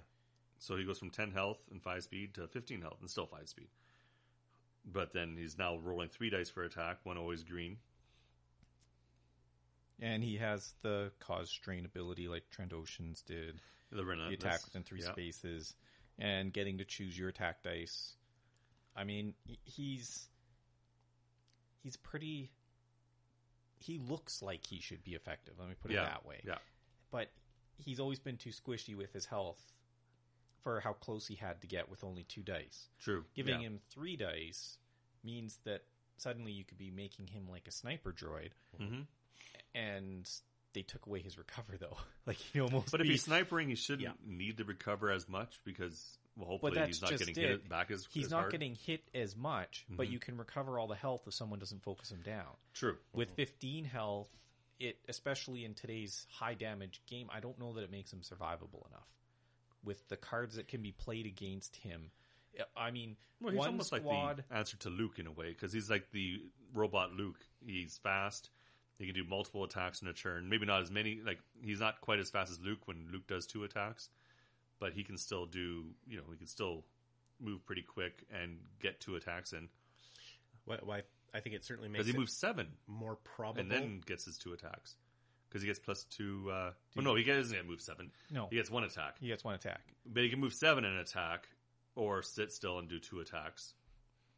Yeah. But I, I think it's more probable that he'll show up in a list now. it is. uh, Other Oh, than yeah. the, other than the never that you see him now. yeah.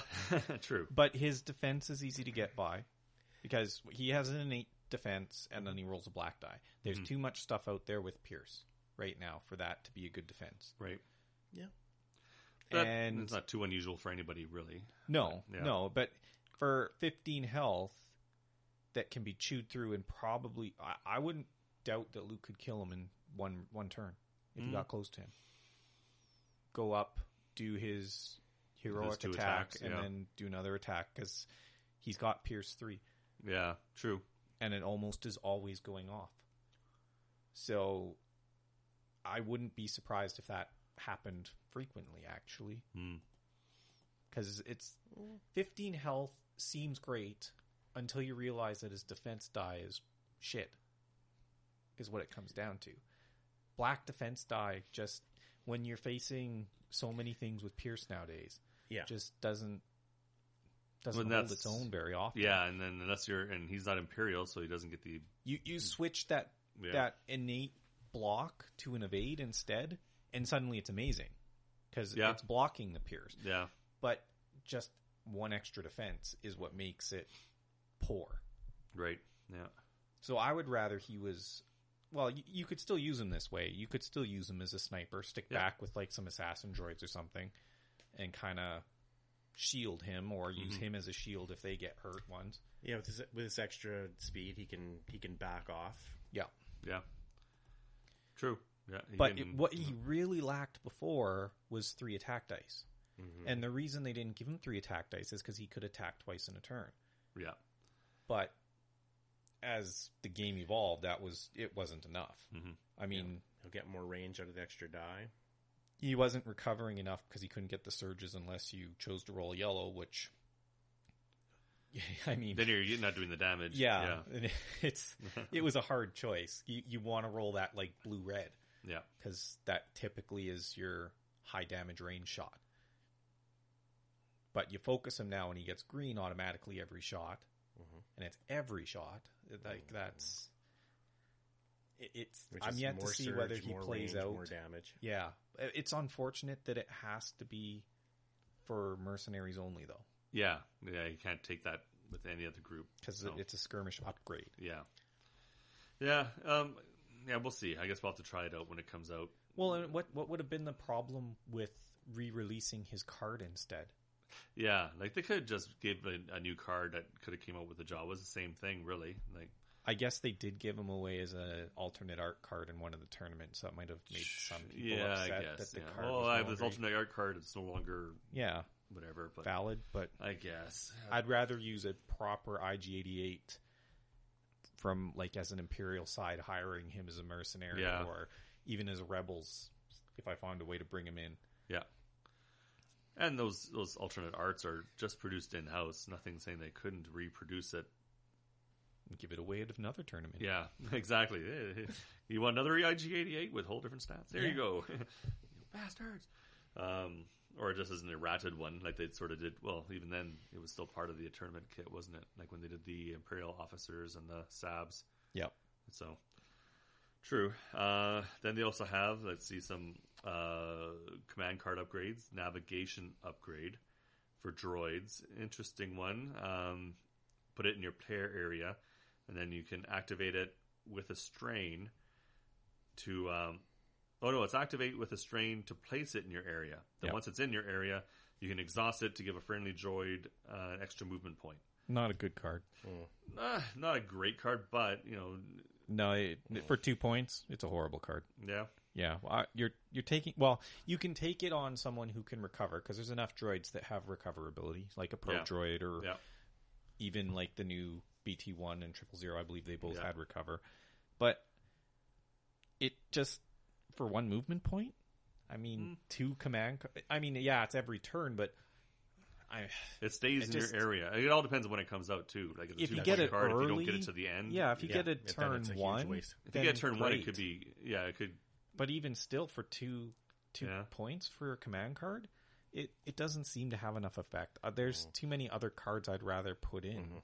that I just don't see making room for this one. yeah, It causes you damage or costs you a command card, yeah, yeah. potentially two if you're playing against under duress. But I think it's one of the first ones we've seen. Is it the first one we've seen where it's a, a card that enters your play area and stays there? So it may not be the strongest card, but I don't know of any others that. But there's enough that kind of stay in play, like uh, Well, there's ones for like one turn kind of thing. but well, Jabba's where you stick it on someone's card until that deployment Yeah, card is it- gone. It's in the game. yeah, but it's not the same thing where yeah, when you as long as you're able to hit that guy that Jabba's card's on, you're going to do extra damage to him. But it's not one that can affect any other kind of area of play. Whereas this one, activate you exhaust it to. It's only yeah, like you said, it's only a single movement point. So whether or not that's going to prove to be useful, Uh, and the, there are some droids that they're they're so slow, like probe droids say.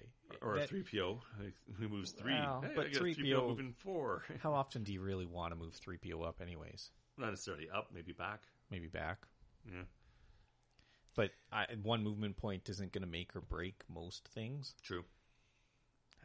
It, I, I don't know. It could be the difference of getting IG88 two shots in a turn or just one in a movement. Yeah, Like there, there's, it's situational, and I just don't, I don't like he the two point cost. two movement card points at the beginning of his turn, right? Mm-hmm. Yeah. So that's two movement points he does. He would get can three. use without having that. That could be three he could use without even having to take a move action. Yeah. if he had that out. So I mean, it's got its uses, but Yeah. for a two point card, Yeah, I would expect it to do more. Yeah, and it's very situational because Yeah. you have to get it early, and maybe there's other cards you want to get earlier than that one. And then another one that they brought up was Utini? Utini. Utini. um, one point card. Um, used at the start of a round. During this round, each friendly Jawa scavenger gains plus one speed, plus one accuracy, and a surge. If you are attacking a figure, gain one victory point. Yeah, this is this is if you're going to run a Jawa swarm. Yeah, this is your Jawa swarm Six card. victory Yeah. points just for the them card. attacking. Yeah. Yeah, that's all. That's all you have to do is attack. Yep. You don't, you don't even have to, You have have to hit. hit. No, you It's just have to roll a surge on the yellow dice. Two yellow right. dice. Yep. hmm Well, and that, that's a surge ability. Yep. Surge if you're attacking a figure, gain one. But victory But they're rolling Yeah. two yellow. Yeah, so You're I getting mean, a surge. you could shoot someone you have no chance of hitting just to Yep. gain a victory point. You know, I have. I But don't you even have the combine range. that with their other ability, like with the the regulars um, harass ability, so like you're you, you're automatically doing a strain to them, and And You're you're getting a victory getting point. a victory victory point. or if the elites, you're gaining a victory point, and then you can gamble that victory point to gain maybe get two more victory points. Yeah, yeah. Yeah. So it, it's kind of a weird card. It's it makes them fun. I- It- I it like does. They're fun. I, I think this is this is the card they're Fantasy Flight is suggesting you you run a Jawa swarm. Yeah. yeah. Give that a shot. Get six Jawas going, and Yeah. No one will take you. you seriously until that Until one that- round where they score, you know, five victory points, five, points for sitting at the back. Yeah. yeah. Yeah, we haven't even left our deployment zone. We just attacked, have no line of sight. Yeah, absolutely. And we surge to gain victory points, and then Jabba spends those victory points to get IG88 to attack. Or gets a Jawa to attack again. Oh, true. Yeah, to get more victory points. Oh my god. and and some more strain. Like, ah, Jawas, the most annoying deck ever. But Like be I said, fun. It could be, it could even be competitive. Could be. but I mean, Disgusting creatures. They they'll they'll drop like flies if they're targeted. Mm-hmm. Yeah. I guess the trick is to make something that can take the shots, yeah, seem more appealing of a target, and let them just be harassing units. But I mean, 14 points, you get six of them. That yeah. it would be amusing. I don't know be. if anyone would spend the money, That's But the thing. It's like so. 60 to 70 dollars to field something that You could definitely be have to mock it first, to, just to see. Um, Yeah, use some proxies do or something some, and, early. and do some play testing with it to see if it's even worth it. Yet, def, uh, e- everyone at home, try running one of these lists and let us know how it Yeah. goes. Is it worth spending the money? Yeah. Tell us about your Jawa swarm experience. when these things actually show up, which should be somewhat soon. They- They're on the boat. Two months, Two months or so. probably. from now. Well, the last time they released their spring stuff it ended up here in June, I guess. and like l- towards the end of June. That's why. So a month and a half. Maybe the snow will be gone by then. Yeah. If we're lucky, it'll be next month. not in time for the world. But I mean, Yeah, they no, they won't be released time a for map in January we haven't gotten yet, so True. Yeah. who knows? That's probably on the same freaking boat. So it could be September we Yeah. see it. yeah, probably. You never know. But uh, yeah, but that map is legal for Worlds, as opposed to these guys who won't be. So it'd be nice. will to- will Jabba's be the, the Jabba's Palace be legal for Worlds? yeah, because they announced it Um, a f- few weeks ago. When's Worlds? It's coming Uh, up. Worlds May. is May. Yeah. Um, so unless it's the very first weekend of May, I think it's going to be legal. Uh, I have to take bringing up at- their competitor information. Yeah, when well, it's actually when the, the date of the uh, where is it? Oh damn it! I didn't mean to expand that. The date of their tournament rule upgrade. I thought Uh, it was like the weekend of the thirteenth as well. uh, da- or maybe da- it was da- the da- da- 4th. da- da- da- March thirtieth March is when the tournament re- regulations were updated, it, uh, which is Oh. when they would have uh, Okay. released said that that map was the new map. But did they say it was the new map in those? Because they have to say that it is Yeah. now. Um, Because a lot of times that's- when they say this is the next map that's coming out, they don't make it tournament legal right away. Well, I think it's a month after they announced Yeah. it, isn't it? And like that's when they released the latest um, uh, tournament rate thing, which mentions the three maps. And where are the maps in here? I clicked on the wrong one. Um, Because I mean, the other map that they just brought in was only tournament legal as of February, so it Right. seems Yeah, why didn't they about list it in right here? that it should be. All they've got in the pamphlet is 40 point army, including figures, cards, and other core set if I, components. if I get the full PDF instead of Swiss rounds the, three. the text when I clicked on, it'll have uh, in red when the map where the maps are. It's too bad the Jawas won't be legal by then. Yeah. It's always nice to see the people who take the game really seriously how they interpret some of these things. Okay, for- so starting April 12th, the legal maps and their accompanying missions will be ISB headquarters, Anchorhead Cantina, and Jabba's Palace. There you go. okay, so they will be using it. Yep, it's the That's- one. They gave them a month to practice on it. hmm And so, yeah, like, and, and yeah, they're not going to have it, obviously. Well, it's like the the regionals. We didn't have, well, we still don't have, but Anchorhead Bar or Cantina was the uh, was legal for the regionals we went to, um, and it was the only one that we didn't have a roll up map for. Um, so now it's going to be two. They may not have roll up maps for. Get your tiles ready, guys. Make sure you have them all ready to go. Yeah. Uh, that's kind of annoying. Um, so yeah, that, that's all the, the previews that have come out since we last recorded. Uh, there's still one more to go uh, unless they release any more big news. I don't know that they'll do Hera and Chopper before they actually just put them out because they did talk about them quite a bit when Jabba's palace yeah, was first released. true, but they, they might still because they didn't show us. I think all of their command cards, did they? In, in those discussions, Um, let me see yeah. because I have a list of what they actually talked about there. Okay, Uh, for them, deployment cards, scavenged weaponry upgrade. They showed us. They showed us their two cards, okay. command cards on a mission. So they didn't show us Hera's, Okay, and then they didn't show us the mystery command cards they had. so that's potentially some stuff they could still reveal in a preview Yeah. if they decide to. But then they didn't show us the elite Yeah, card they- for their preview of the Jawas. That's so true. So who knows? if who knows what's happening? not. Uh, so yeah, who knows? There may not be any more to talk about right away um, for for a little bit, anyways, until they actually drop, I guess. Um, but then the other thing we've been doing is uh, we've still been playing our campaign. Um, we've had a couple missions since the last time we recorded.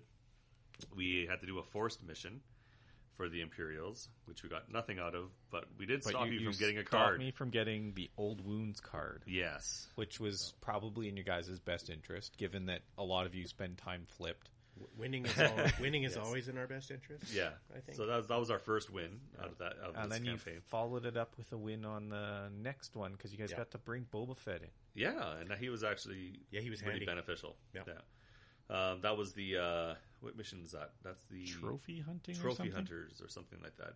Maybe, yeah. Um, so it was like one of the side missions that we got to choose, and it was No, no, it was a campaign mission that. You, Was all, it? Yeah, all the all the Jabba's you've had a choice of two missions that Jabba will send you out on, Oh, So you that's got- a yeah. campaign mission. Okay, my mistake. and the Next next, one we're yeah, doing is a your side next one's a side mission. You guys Okay. are going after Luke next. That's right. We're going to see if we can get the Luke ally next. Yeah, instead of uh, You were going to do Vinto's Vintos. story? Yeah, we were looking at Vintos, and his Not reward great. just didn't seem worth it as Worth it. opposed. Yeah, as opposed to trying to get Luke as an ally. as opposed to giving me twelve points, so I can get Greedo and the Inquisitor in in the first oh, turn. like you can't get him in anyways. but if we if we happen if we win that one, then I will pick up that for that one point skill upgrade for uh, for um, uh, Murne. That lets me reduce his cost by four. oh, So nice. you only get eight points Only to eight. bring the two of them in. it, it only cost me six to bring them both. Yes, so it doesn't matter. You don't even need it because we're at four points as it is, and if the mission gives you any extra points at the beginning, Yeah. Yeah. yeah, yeah, I'm one point away from getting Fenn's four point move your full distance and, Yeah. and focus. yeah, that's the only thing. Is if I have to take that one pointer so we can bring in Luke cheaper, then I'm a little Putting it farther off. away from getting my three pointer. Yeah. But you know, it would be worth it to have Luke as an ally out there because Well, and you guys got some really good alright, I weapons in Yeah. the tier two that just Yeah. up the power of your guys considerably. yeah, And I noticed a difference because they're still starting me off with mostly regulars, yeah, and you guys can kill two regular stormtroopers with one hit. Yeah, Yep. this was the f- uh, this last one. I think was the first time we saw Elite. Yeah, Yeah, and I couldn't, I couldn't reinforce or bring them back in Yeah, as a that group. was nice. yeah, because they were like it was a special Yeah. condition of that particular mission. Yeah, and we- I we- forgot to focus them when you killed one. Yeah, that was Uh-oh. all right. Didn't mind that. No, that's all right. Yeah, yeah. We, Can't we complain. took we took them out relatively quickly. yeah, that's true. We we kind of focused on them. Yeah, I mean they, they only have five health, yeah, and you guys are rolling some pretty nasty dice now. Uh, so those guys are not Murne. Well, Murne still but- has her diplomatic pistol. Yeah. that came in handy. No, it's it's a good it's a good little pistol. It would be nice to get something a little bit stronger on her, but she's not our fire guy. So she's Well, like- and you you yeah. more spend your time making me shoot myself. or, yeah, true. Or, or, or clearing their strain, which is nice. Like being able to reduce the amount of strain. Yeah, they that one is huge. Yeah. getting our strain back. Like actually, I think that's I think that's helped uh, Shyla the most. Yeah, it, it probably has. Like I know she can clear a strain sometimes.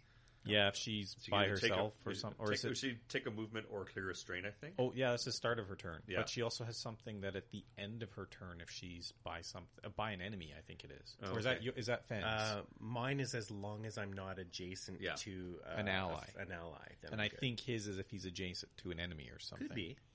I can't remember. Yeah, I haven't played her. It's just him playing her, so I Oh, don't look too closely. yeah. But I think there's a way he clears strain at the end, or Which is interesting. So there's a couple people who can sort of clear a little bit of their own strain, which is nice. I have a thing in the back to infusion thing, which lets me clear some of my strain. and then whenever you're shot, someone get Someone near me can Get clear strain, strain cleared. and if if I do a test, I can clear a bunch of strain potentially from somebody close to me uh, from just doing an eyeball test. So and Vinto's abilities are coming Not- in handy. yeah. Yeah. and he's not strain like he does use strain a bit, but he's not It doesn't rely a lot doesn't on rely strain, on it as his much. abilities. I mean, Yeah. he can strain. I think his ability is strain so that he can see through people, which is a great one strain ability. Yeah. Yeah, And his I don't know that, that he's used that that much though. Yeah, he does. yeah, he He's has used it he's- frequently. Yeah, until he gets flipped, and then yeah, he that goes- when Yeah, he loses wow. it once he gets flipped. That's Yeah. why Vinto usually gets hit pretty quickly. he gets targeted because Inside information yeah, here. no, it's like we know how he's thinking. if Vinto gets exposed, I will purposely try and get him down, even though he's a, your only white die defense.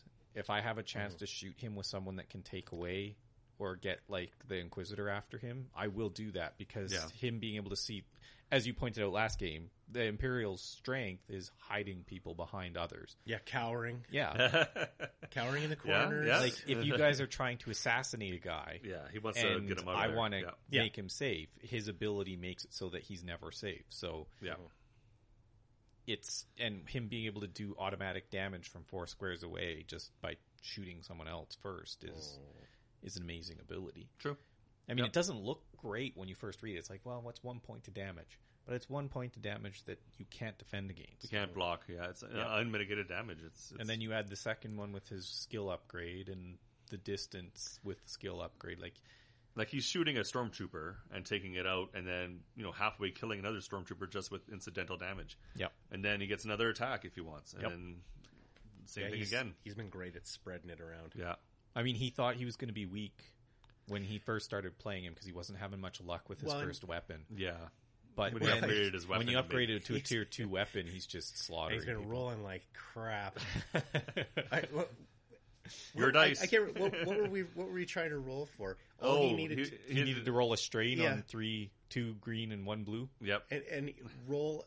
I, I don't know how many times he rolled it and, and didn't get a single thing, and Yeah. everyone else picks up the same dice, rolls them, and immediately gets the strain. He Yeah. failed three times. Uh, that, that- that is Well, rough. no. To be Yeah. fair, I had flipped him for the second or the third attempt. He tried. Yeah, and then he and then he was finally rolling got one on, red like, and a green and a blue. Yeah. But then he finally did. But it, it was it, like yeah. it's over an eighty percent chance for him to roll a surge, and it's like Yeah. no, and he couldn't land it. No search for you. yeah, Well, actually, you couldn't land it when it was important. when it was important, but it's True. You know, Yeah. oh well. Uh, what can you do? But yeah, now he's he's kind of a little bit of a force to be reckoned with. Well, that and It's you hard. guys bringing in the the mission let you guys pick a mercenary of your choice to come in and we assist chose you. wisely. I And think. Yeah. Boba His- Fett in skirmish sucks. Like he's he's a horrible model for his point cost in skirmish. Mhm. He's too easy to ignore and stuff. But in campaign, Yeah. He He's- was nice. he's yeah, his wonderful mobility little is, model is a yeah, it was fantastic. I think that's really where it came in. Yeah. because he he alone almost killed the He's uh, fast. special he's mobile. imperial guy. That hmm I mean, he he just he ripped him apart. Mhm. And then he he's got such a good defense. Just innately, he gets the The Yeah, plus I one think- search uh, and plus, yeah. yeah. one plus evade and plus one block. yeah. defense. Well, I think did did I get him down to to about half Uh, or well, a third of his points. the points? very and first, then- the very first hit, Boba we Fett took took, him down a a third. third, Yeah. and then you took him down a third. Yeah, So in the first like the first turn he was on the board, I think you guys had him like two thirds of the way dead. we we're pretty close. Second. Well, second Oh, because it the first two? turn, he Yeah. came- he he yeah, had, he he had to come out of the deployment zone. yeah, Yeah. and then that's when you And took him down a third. yeah. I and got then him a third. He, you ran and Boba hit him, Fett followed up. and then Boba f- followed him. And then he had two health left, and so I ran him Yeah. away because I knew I could heal Yeah. him at the end of the round. yeah, and then blocked off And my then- access to him. He- But, But then, then Vinto, Vinto- found a way. I got Yeah. a, I got a freaking Rancor on one side, and then yeah, well, the Weak Rancor, Way jeez. and your Inquisitor on the other. And Greedo. slamming you around. yeah, and Greedo, And and, a Jet Trooper still. Well, I was hoping uh, the reason I left him slightly exposed because I'm like, well, they they can't all pile on him. Like I'll I'll let one person shoot him and then kind of Yeah. run him back and use him to. 'cause- Well, because he got three activations, that guy, and Yeah, he can be pretty powerful if he can. Well, he only has the standard dice, but you know, Yeah. three. He can do Yeah, three attacks. he's he an wanted. elite officer's Yeah. profile, so Yeah. I mean, he's Yeah, not he had the- amazing, but it, he could make He someone had else ramped attack. health. What was he at? Fifteen. I 15 think, health started with instead of 15. five. Yeah. Which yeah, it w- uh, wasn't enough. No, Yeah, and, and yeah, like I said, uh, you know, we talked about this earlier. Uh, Vinto was fortunately on sort of the other side of that wall, and was able to come on, come in behind and kill that one weak way. Yeah, Yeah. just had enough strain to just make Yeah. it so he could see him. Yeah. yeah. it was killed the Weequay and, and exposed him, and then sling, you know, bolt slinged right into him. Because I, I was looking the other way. I was worried about Fenn coming in. Yeah. So we're I, all yeah, we're yeah. all worried about Fenn coming in. And so He I, gets upset. I put him Yeah. behind some Yeah, weak that's right. thinking, well, that'll keep him fairly safe. But nope, no, I didn't factor in that he was he had the movement to be able to see him just after. So I, I, I still I thought I'd lost. Anyways, like the next turn, you still had a full turn Yeah, we had to one take full him. turn. Like it would have been four health. You would have had to do to him in a full turn. So I was Mhm. pretty Yeah. sure it was I don't know though. decided. It's, like I, I, I kind of wasn't. Um, I, I didn't really notice, or I'd forgotten, or what, however you want to word it, that that Vinto was where he was, and I, I'm kind of looking at where where Shyla is, and Shyla's the the one, uh, the one hero that hasn't been flipped, so we have to protect that. And Murne is is not super offensive, and I have to, you know, like so. So the three of us, the the one that can't get flipped, the one who's not super offensive, Yeah. and me have to get through all these other models to Yeah. get to get there. To get and, to 'em. and in one turn, that was not going to be doable. So having Well- having Vinto on that upside where yeah I I just kind of wasn't paying attention to him, Yeah. where where he was and and the possibility that he could get there. Yeah, I'll be honest. I thought we'd lost. Yeah. My original plan too was to, like I said, he was going to go second. I was going to make the Inquisitor run after Shyla Mhm. and just smash her, like because he was or she was almost dead at that point. But you guys made her go first, double heal, Double Yeah. deal. and then I was. I was questioning, well, can he do it in two hits? And I was like, Yeah, that no, would have been iffy. probably Yeah. not. So then I tried to take down Boba Fett because he was the next biggest threat, Mhm. and you guys And as we know from skirmish, it's a waste of time going after him. Well, you rolled amazing on his defense, Yeah. and I didn't roll a single surge for the D- Inquisitor to get past it. Yeah. Mhm. Mhm. And I mean, he hasn't an innate evade anyway, so I needed to roll two surges. True. And and I'll be honest, at, at that point we were we were willing to lose him. Yep. Yeah. He done his job. Yeah, he'd done exactly what he was But he was to the fastest guy out of you with the most attack dice, so I was like, Yeah. I need to get him out of the way. Yeah. And Mhm. it it just it came down to I could not kill Shyla fast enough, and I couldn't get rid of Boba Fett because I rolled like shit, and you guys rolled. I think it was like a three do. Rolled defense like shit. black. You rolled three dodges that game. Oh yeah, but you know. No, I'm saying on um, that attack. on yeah, that yeah, particular not, not attack, when you needed them, but Yeah. yeah, Yeah. you you don't often roll like shit. Yeah. Well, white die usually do. Ugh. That was when I rolled three dodges and four white dice rolls. I was like, well, Whoa, nice. that's nice. Yeah. But like you said, they were at the wrong time. The wrong time. Yeah. It was a game for an officer that didn't matter. Dodge every, yeah, every time I attack, it was dodge. And I think Greedo dodged once.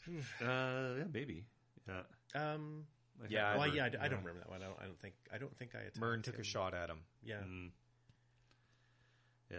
Well, that was an important dodge then. You know. Yeah. Dodge, dodge that one point of damage. Well, it was the And one push. where She can push. You, you were, That- guys, actually, you were going that's to push really him handy- back to make Yeah. it harder. That's for, right. And he dodged Yeah. that one. Yeah. Because you thought you could push him to a spot where you wouldn't be able to see Murne for his. Yeah. Because it was her shooting him during his attack. Yeah. If we could have pushed him out of the out of the way so he can see her to finish his attack, then that would have been nice. Right. But that that is actually that's a kind of handy ability. it is nice little. It is kind of nice that that gun can do that. It has no other abilities though. It's like one surge for Pierce one. Well, it's green, blue. Yeah, it's green blue. So it's a stormtrooper. Gun. It's a gun. standard Yeah. kind of tr- yeah trooper gun. So it's not fancy, but the the, the, the push one is kind of nice. I, I will admit that. So who knows? If It's we, come in we handy did a few times. Yeah, if we did upgrade it, it had, you know, had to be a really good reason to upgrade it, kind of thing.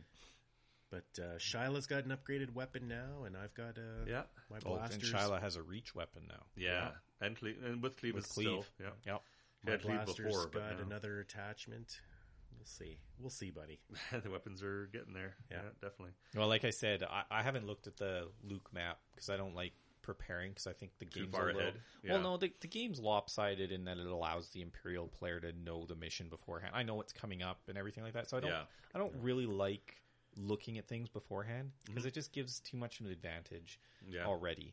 So I don't know how tough it's going to be for you guys, but I've noticed a trend in that if there is a strong reward for a Yeah. side, it is exceptionally Extremely tough. difficult for that Yeah. side to pull it off. Mm-hmm. Yeah. Hopefully, we're at the point now where just being a little bit better and having a little bit better weapons will make it possible. So, Yeah, I'll have to see. yes, you know, I don't know if where we're at now, if we could have done Murne's mission, um, but now you'd probably have more threat. If it's at the same point, you'd have more threat. No, Murne's mission is just hell. It is hell. The a- more threat would have made it much more difficult. I Yeah. think. Like even you guys were afraid to shoot because of the abilities it gave me. maybe so we shouldn't having- have been so afraid and you just see what probably shouldn't have been, Yeah. but then it's it was that trade off of how far can you move the the civilians and how much can you take in damage. Like yeah, i- if you didn't just move them, it seemed like you didn't have enough time. If you shot Yep. to clear stuff, yeah, they make these these missions really tight. Like, yeah, Yeah. like six turns on Six most of them or whatever, is- and it's like, ugh, is you really really got to go, go, go, go, and it's like, And then when they give you more than six turns, it's because there's some mechanic that's like, oh, here comes Vader, and you can't hurt him. What? what? Like what? that sucks. Yeah. I, that was that is what happened in the well. I won't say what campaign. Just But, but, uh, I don't want to spoil things, but yeah. yeah, th- there's missions where it's just like if they give you more than six turns, you just start like, oh shit, what what's happening? What's wrong? Something's going to go bad. Something's gonna go really Absolutely. bad. Yeah. Well, we have about what you said five missions left, approximately. As long Yeah. as you don't get any more. Yeah, you have um, a you have your, missions. you have a So we're doing a side one. you have next. a side mission next, and then you do kind of like an interlude, a forced right? like story mission, kind of the midway point, Right. and then there's one more side mission, and then another choice of missions to do, and then the finale. I believe. Oh wow. Okay. So th- there was quite a few. It's like it's a, They give you a lot. Like campaign. these big campaigns are, are kind of nice. Well, they and give we- you a lot to do. we did Yeah. get the forced mission in there, which extended a little bit. a But little the- bit. Yeah. it's like the forced mission was pretty quick. Yeah, it was. Yeah, it was, It wasn't yeah. too bad. Uh, like we probably could have got two missions in that night, but some people forgot that we were Yeah, there. some someone forgot we were playing. And Yeah, you know, until we recall Had to rush across town. Like what? we're is it- we're playing tonight? Oh crap! but it, I, I mean, it also it gave absolutely zero rewards. Even if I had won it and gotten that card that did, Yeah. I think it was like minus one wound. Yeah, in hindsight, I, people I should have stayed home. But you guys won that one. If We you did wouldn't have win. showed up, Yeah. Yeah, but for what? Would, would yeah, it- like yeah. I mean, it it, oh, it for was just, reward wise, yeah, Yeah. yeah. It's Just- the one you the guys, towel, the first the- one you guys win, one. it, it gave you nothing, so it didn't even really feel like a victory because Yeah. you were just denying something. We're just denying something to you. Yeah. definitely. Yeah. Well, I don't know.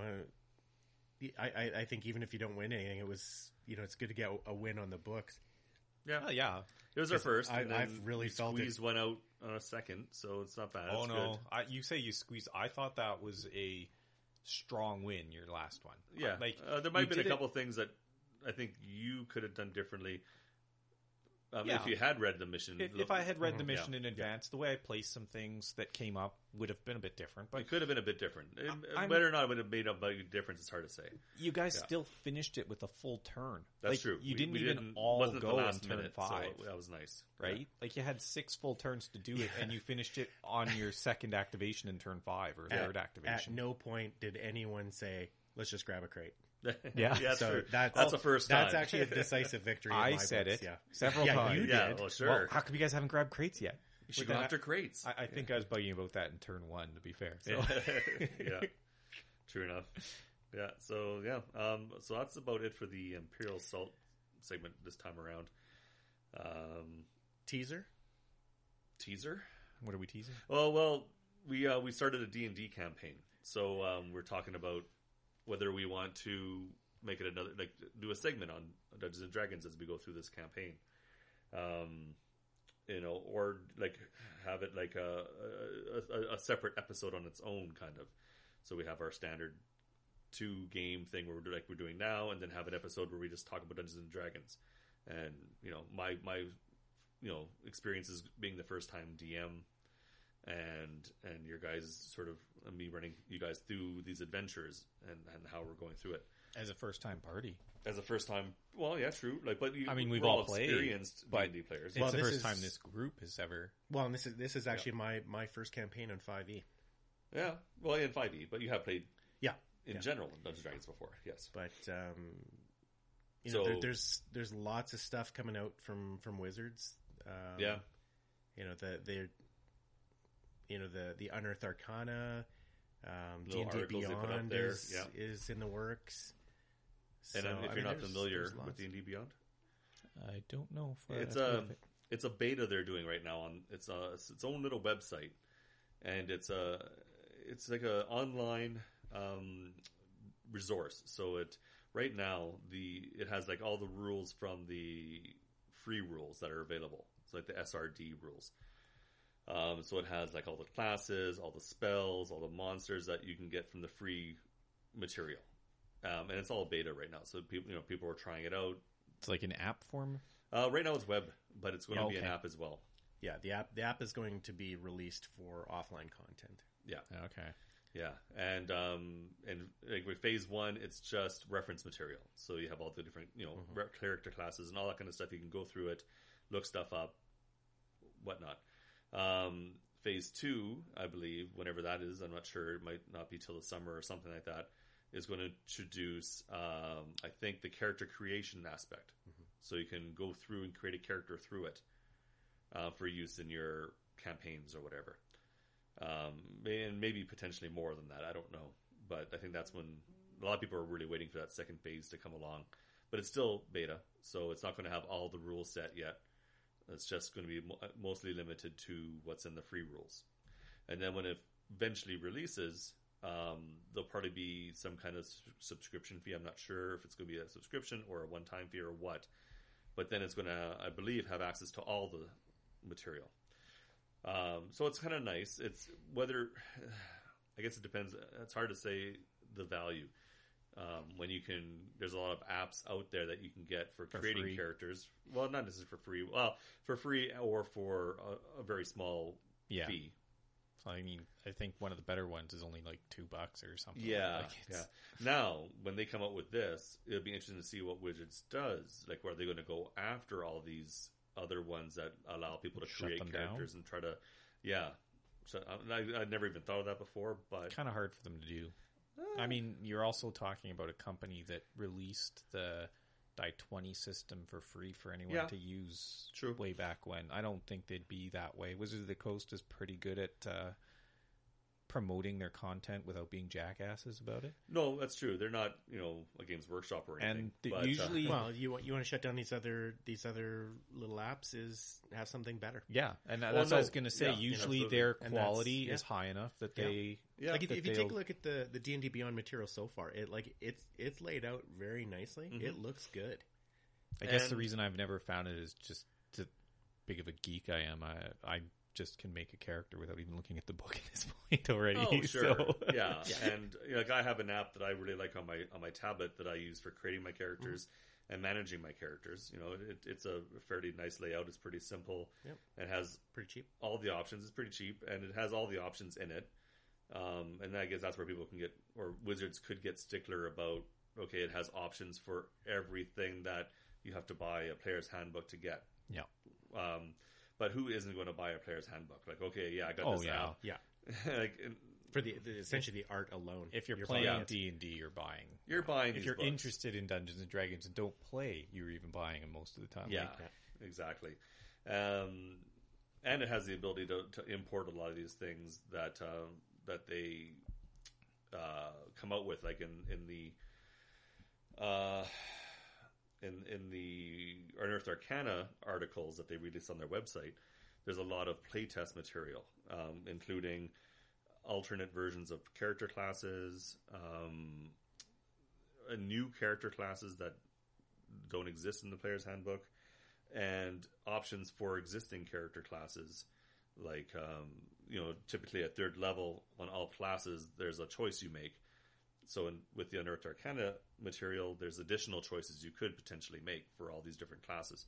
So, you know, um, a lot of these apps, you could easily import these rules into them if you wanted to, to um, to incorporate them into your games. So that's what the Unearthed Arcana articles are interesting that way. They give you more options with the caveat that they're under the playtest kind of um, rule set that Yeah. they may not be polished. Yeah, it's they may need to essentially be adjusted. you know Yeah. your DM makes a makes a decision about Yeah. what what content is going to be allowed and Yeah. that sort of thing. But but uh, yeah, I mean some very different and, and interesting Mm-hmm. options in there. But Yeah. And then they also have their sage advice columns, which are a lot of the FAQs that people come up with. Like, can I do this and this or whatever? And then they'll answer the question, and then eventually they'll compile all the questions into these sage advice. And you get the la- latest one, and it'll have all you know a few pages of all these different things. Yeah, It's great that they support it. Like yeah, that there's so much content out there that the unfortunate thing about Dungeons and Dragons is it's almost it ruins the game with the more support it gets. If you release It those first depends, yeah. the, the monster manual, the player's handbook, and the dungeon DMG. master's guide, if if the person running it needs it, it is usually a better game just playing with those Mhm. than adding stuff. Because as soon as you start adding stuff, people start worrying about power balance between character classes. Yeah, well, and they- they've been really restrained so far with this uh-huh. edition because if you go back to fourth, or you go back to three point Fourth, five, it was like they were releasing a book. Oh, they released the like time. three different players' handbooks. They had adventurers' vaults. They Yeah. had mm-hmm. the martial powers, primal powers, all these different books that had all these options for all the different classes, and it was yeah, it was overload. It was a lot of books, and I, I, I when I, we, we were playing fourth, I I actually picked up quite a few of those books. But again, you know, three point five again, it, it, or remember second or three point five, they had a lot of those same things too. They had those um maybe it was second edition Second edition had all the different those like brown special books, floppy books, Yeah. you know, like the, the soft cover bound books. There was a, the same kind of thing. There's like all these different ones that had all these different options for all started different the- classes. well on 3.5 that's one of the systems that kind of it just everything they added just the prestige classes yeah, and stuff just all the it- it- prestige stuff. Yeah. it made being a choice of just being a pure class or even just a multi-class something or other seem useless because if you didn't work towards these prestige classes where it upped your power level significantly, you were wasting your time kind Yeah. of thing. And I mean, you're never wasting your time in a role-playing game, and that's the point that I I was trying to make when I said they don't need to add stuff. Is Yeah. if you're role playing, it doesn't matter that the person next to me does more damage in combat True. you want them to do as much damage as they can in combat Mm-hmm. because when it comes to combat, that meant you want to get through it without taking as much yourself or expending your Yeah. own resources. Yeah. And the basic game promotes role playing. Yes, it does. And And then the expansions seem to focus purely on ability to kill things. Like Right, yeah. we're going to add a special class that well, the favored soul. I, I'm, and I'm not saying I Yep. dislike favored souls. I actually like the concept of a divine sorcerer, so to speak.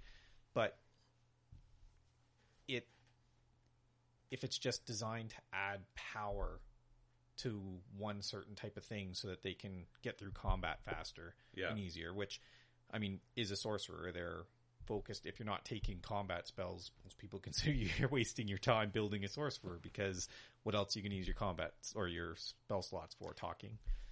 Right? Yeah, Like there's yeah. that attitude of if you're not building your character to do something in combat. But and I mean, if I wanted to play a board game, because that's essentially what you're then turning the game into, that's what I would do is go play a board game. I want it to be focused on the actual interactions with, like, well, our not to get too much into it, but our current campaign, we talked to kobolds rather than just walk in and Slaughter slaughter them, them, right? yeah. Yeah, we Jeff and I actually had a conversation about this the other day. Where you know, essentially, we're doing a dungeon crawl, but we're rolling like you know, we're investigating We're absolutely investigating everything. insight rolls. yeah, we're Yeah. doing insight rolls on everybody. It's We're playing characters rather than yeah. it's very little hack and slash, although there is. some- well, there, There's there's, some definitely good hack and hack and slash, slash. yeah. It's not Dungeons and Dragons without Yep. combat. Yeah, yeah. yeah, try, Uh, trying to actually negotiate with those orcs.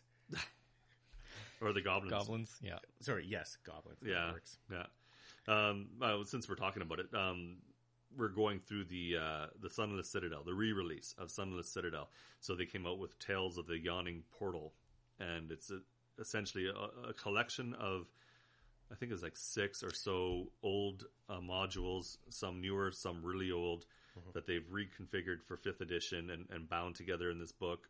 Um, which aren't really set up in a in a in a linear campaign, but they could could be set Easily up that way because the modules do follow a, a somewhat character progression. Like by the end of one module, you should be a certain level, and then the next module pretty much picks up at that level. How you tie them together is up to you. Um, it all, in general, in this in this book, takes place in a in a in starts out in an inn called the Yawning Portal, and then you can tie your adventures together that way.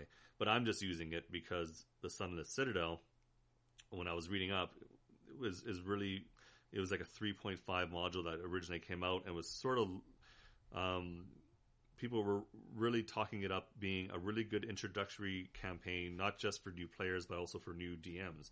And this is my first time DMing, so I wanted you know any, any advantage to make it a little bit easier on me as I'm getting used to it. I Oh, well, we, we made not? it easy on you. I'm trying to be diplomatic with the little dragon, being diplomatic with the kobolds, Yeah. instead of just doing the typical, oh, there's something with treasure by it? Let's kill it. Kill Let's kill it. yeah, but um, which was interesting too because I, I I did download just to take a look at the original version of this. You know, then they were fairly good at keeping it pretty Yep. much the same. Though there's one thing um, in the original, there's a a section that says, you know, if the players um, parlay with the the kobolds or whatever, and you know, and go on a mission or whatever, and don't just outright slaughter them. Give them the experience as if they had attacked them. And now that should be, you know, that's really good advice for a, a new GM who's not necessarily thinking, oh, how do I, you know, get my character, my players to go up in level and that kind of thing if they're not killing everything. But they didn't add that to the uh, the re-release, and I don't know if they're just making the assumption that oh, people should just you know to give people experience for being able to do something like this. It just seemed a bit odd to me that they would take that out Um, because um, it's it's really you know it, well, especially since they had such a heavy focus of that in fourth edition. Yeah, fourth edition was really focused on like doing skill all, checks, like it wasn't challenges. combat; it was a challenge, Yeah. and Yeah. there was a skill challenge and a combat challenge, and there were certain ranks, and Yeah. you got experience based on it. So it makes sense that you would carry that over because in it's some a, way. Yeah. It's a it's an excellent way to reward people for not being murderous bastards. well, I mean, it, it's Yeah. a role playing game. I, I think you know you, you should be rewarded for role playing. yeah, absolutely. Yeah. especially when you look at like all the literature and stuff they do for D&D it it's like they talk about goblin society in the monster manuals yeah, and stuff like that. they give you like real background on yeah all these different. it, and what the what do the characters see something evil to stab but Yeah, no they, yeah. they're, it's like they're just like human society if you want to play it that way Mhm. so dialogue and role playing should have just as much of an impact as pulling out your swords and cutting their heads off yeah, yeah, Yeah, I mean, realize like, what are all these skills for if you're not going to use them? right Yeah, no, for sure. So- Yeah, and so we're we're halfway through this Sunless Citadel, and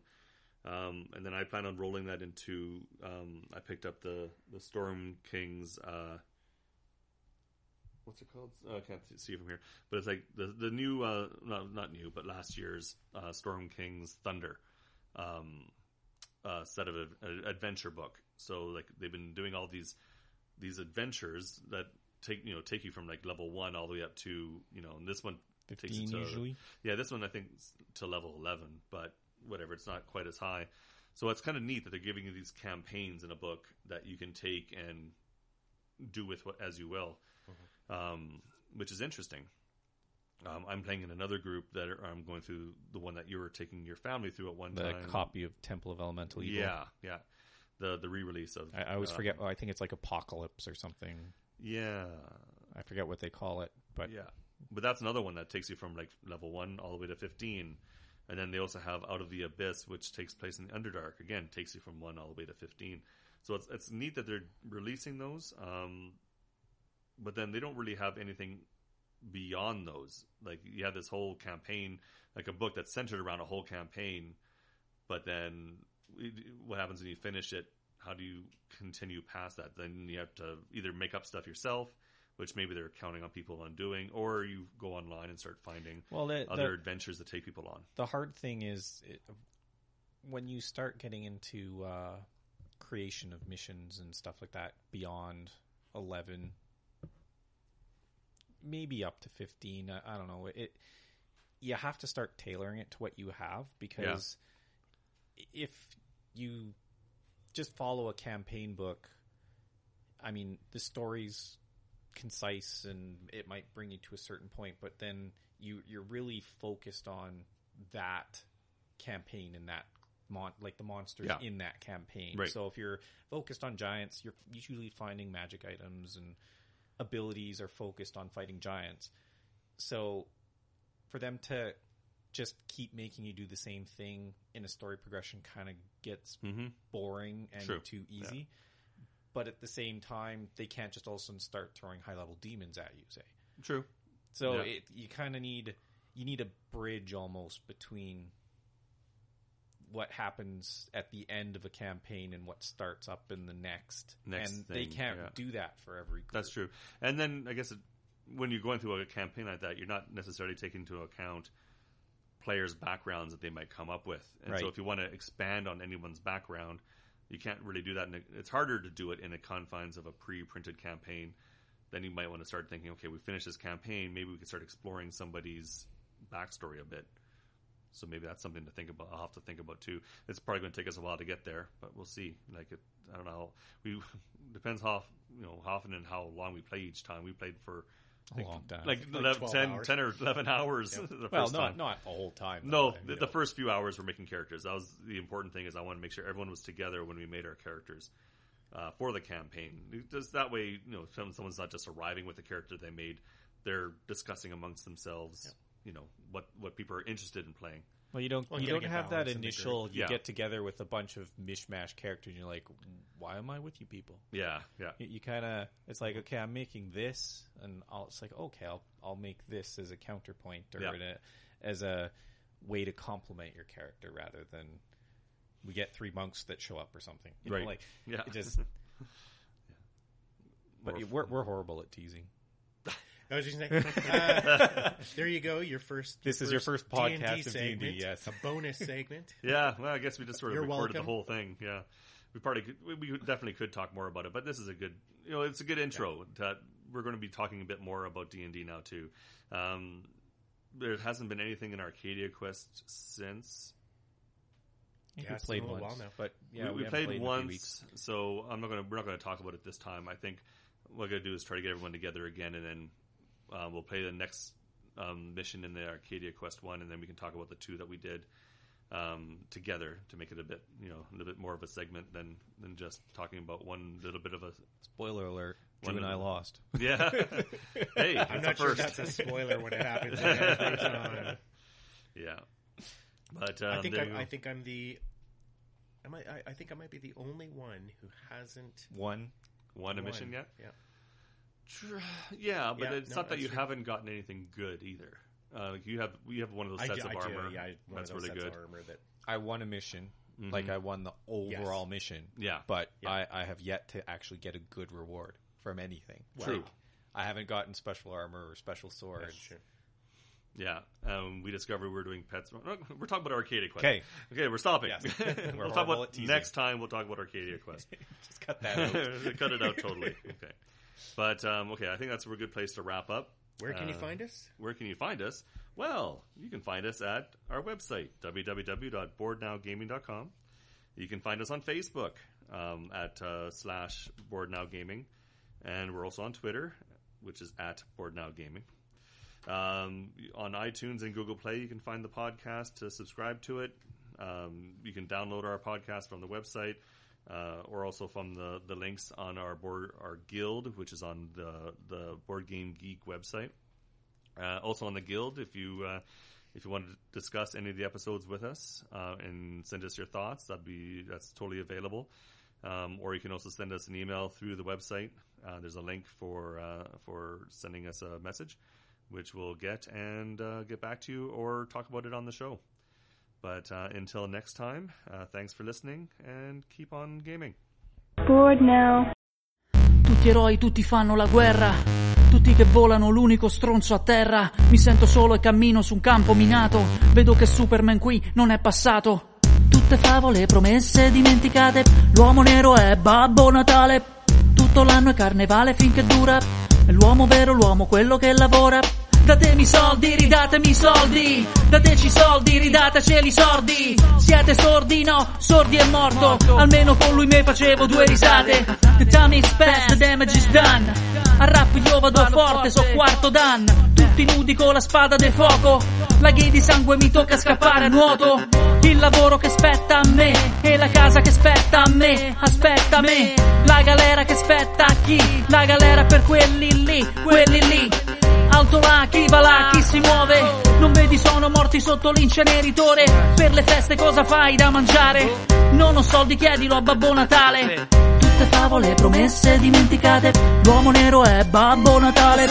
Tutto l'anno carnevale finché dura. L'uomo vero, l'uomo quello che lavora. Tutte favole, promesse dimenticate. L'uomo nero è Babbo Natale. Tutto l'anno carnevale finché dura. L'uomo vero, l'uomo quello che lavora. Pensarci più. Ecco, canta che ti passa. Ma se non spegni la tv. Beh, c'ha ragione.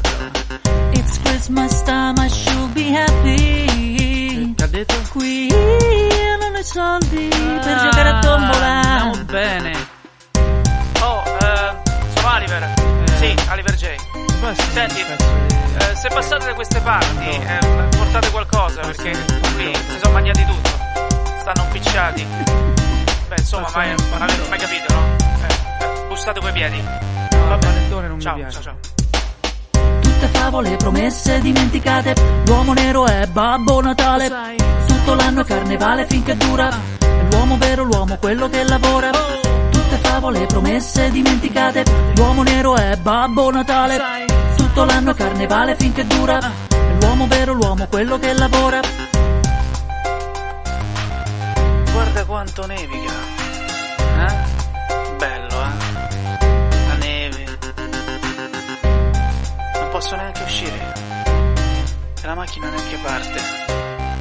E che sarà mai? E che sarà? E che cazzo? E... oh. Tutte favole promesse dimenticate L'uomo nero è Babbo Natale sai, Tutto l'anno carnevale finché dura l'uomo vero, l'uomo quello che lavora Tutte favole promesse dimenticate. L'uomo nero è Babbo Natale. Tutto l'anno carnevale finché dura. L'uomo vero, l'uomo quello che lavora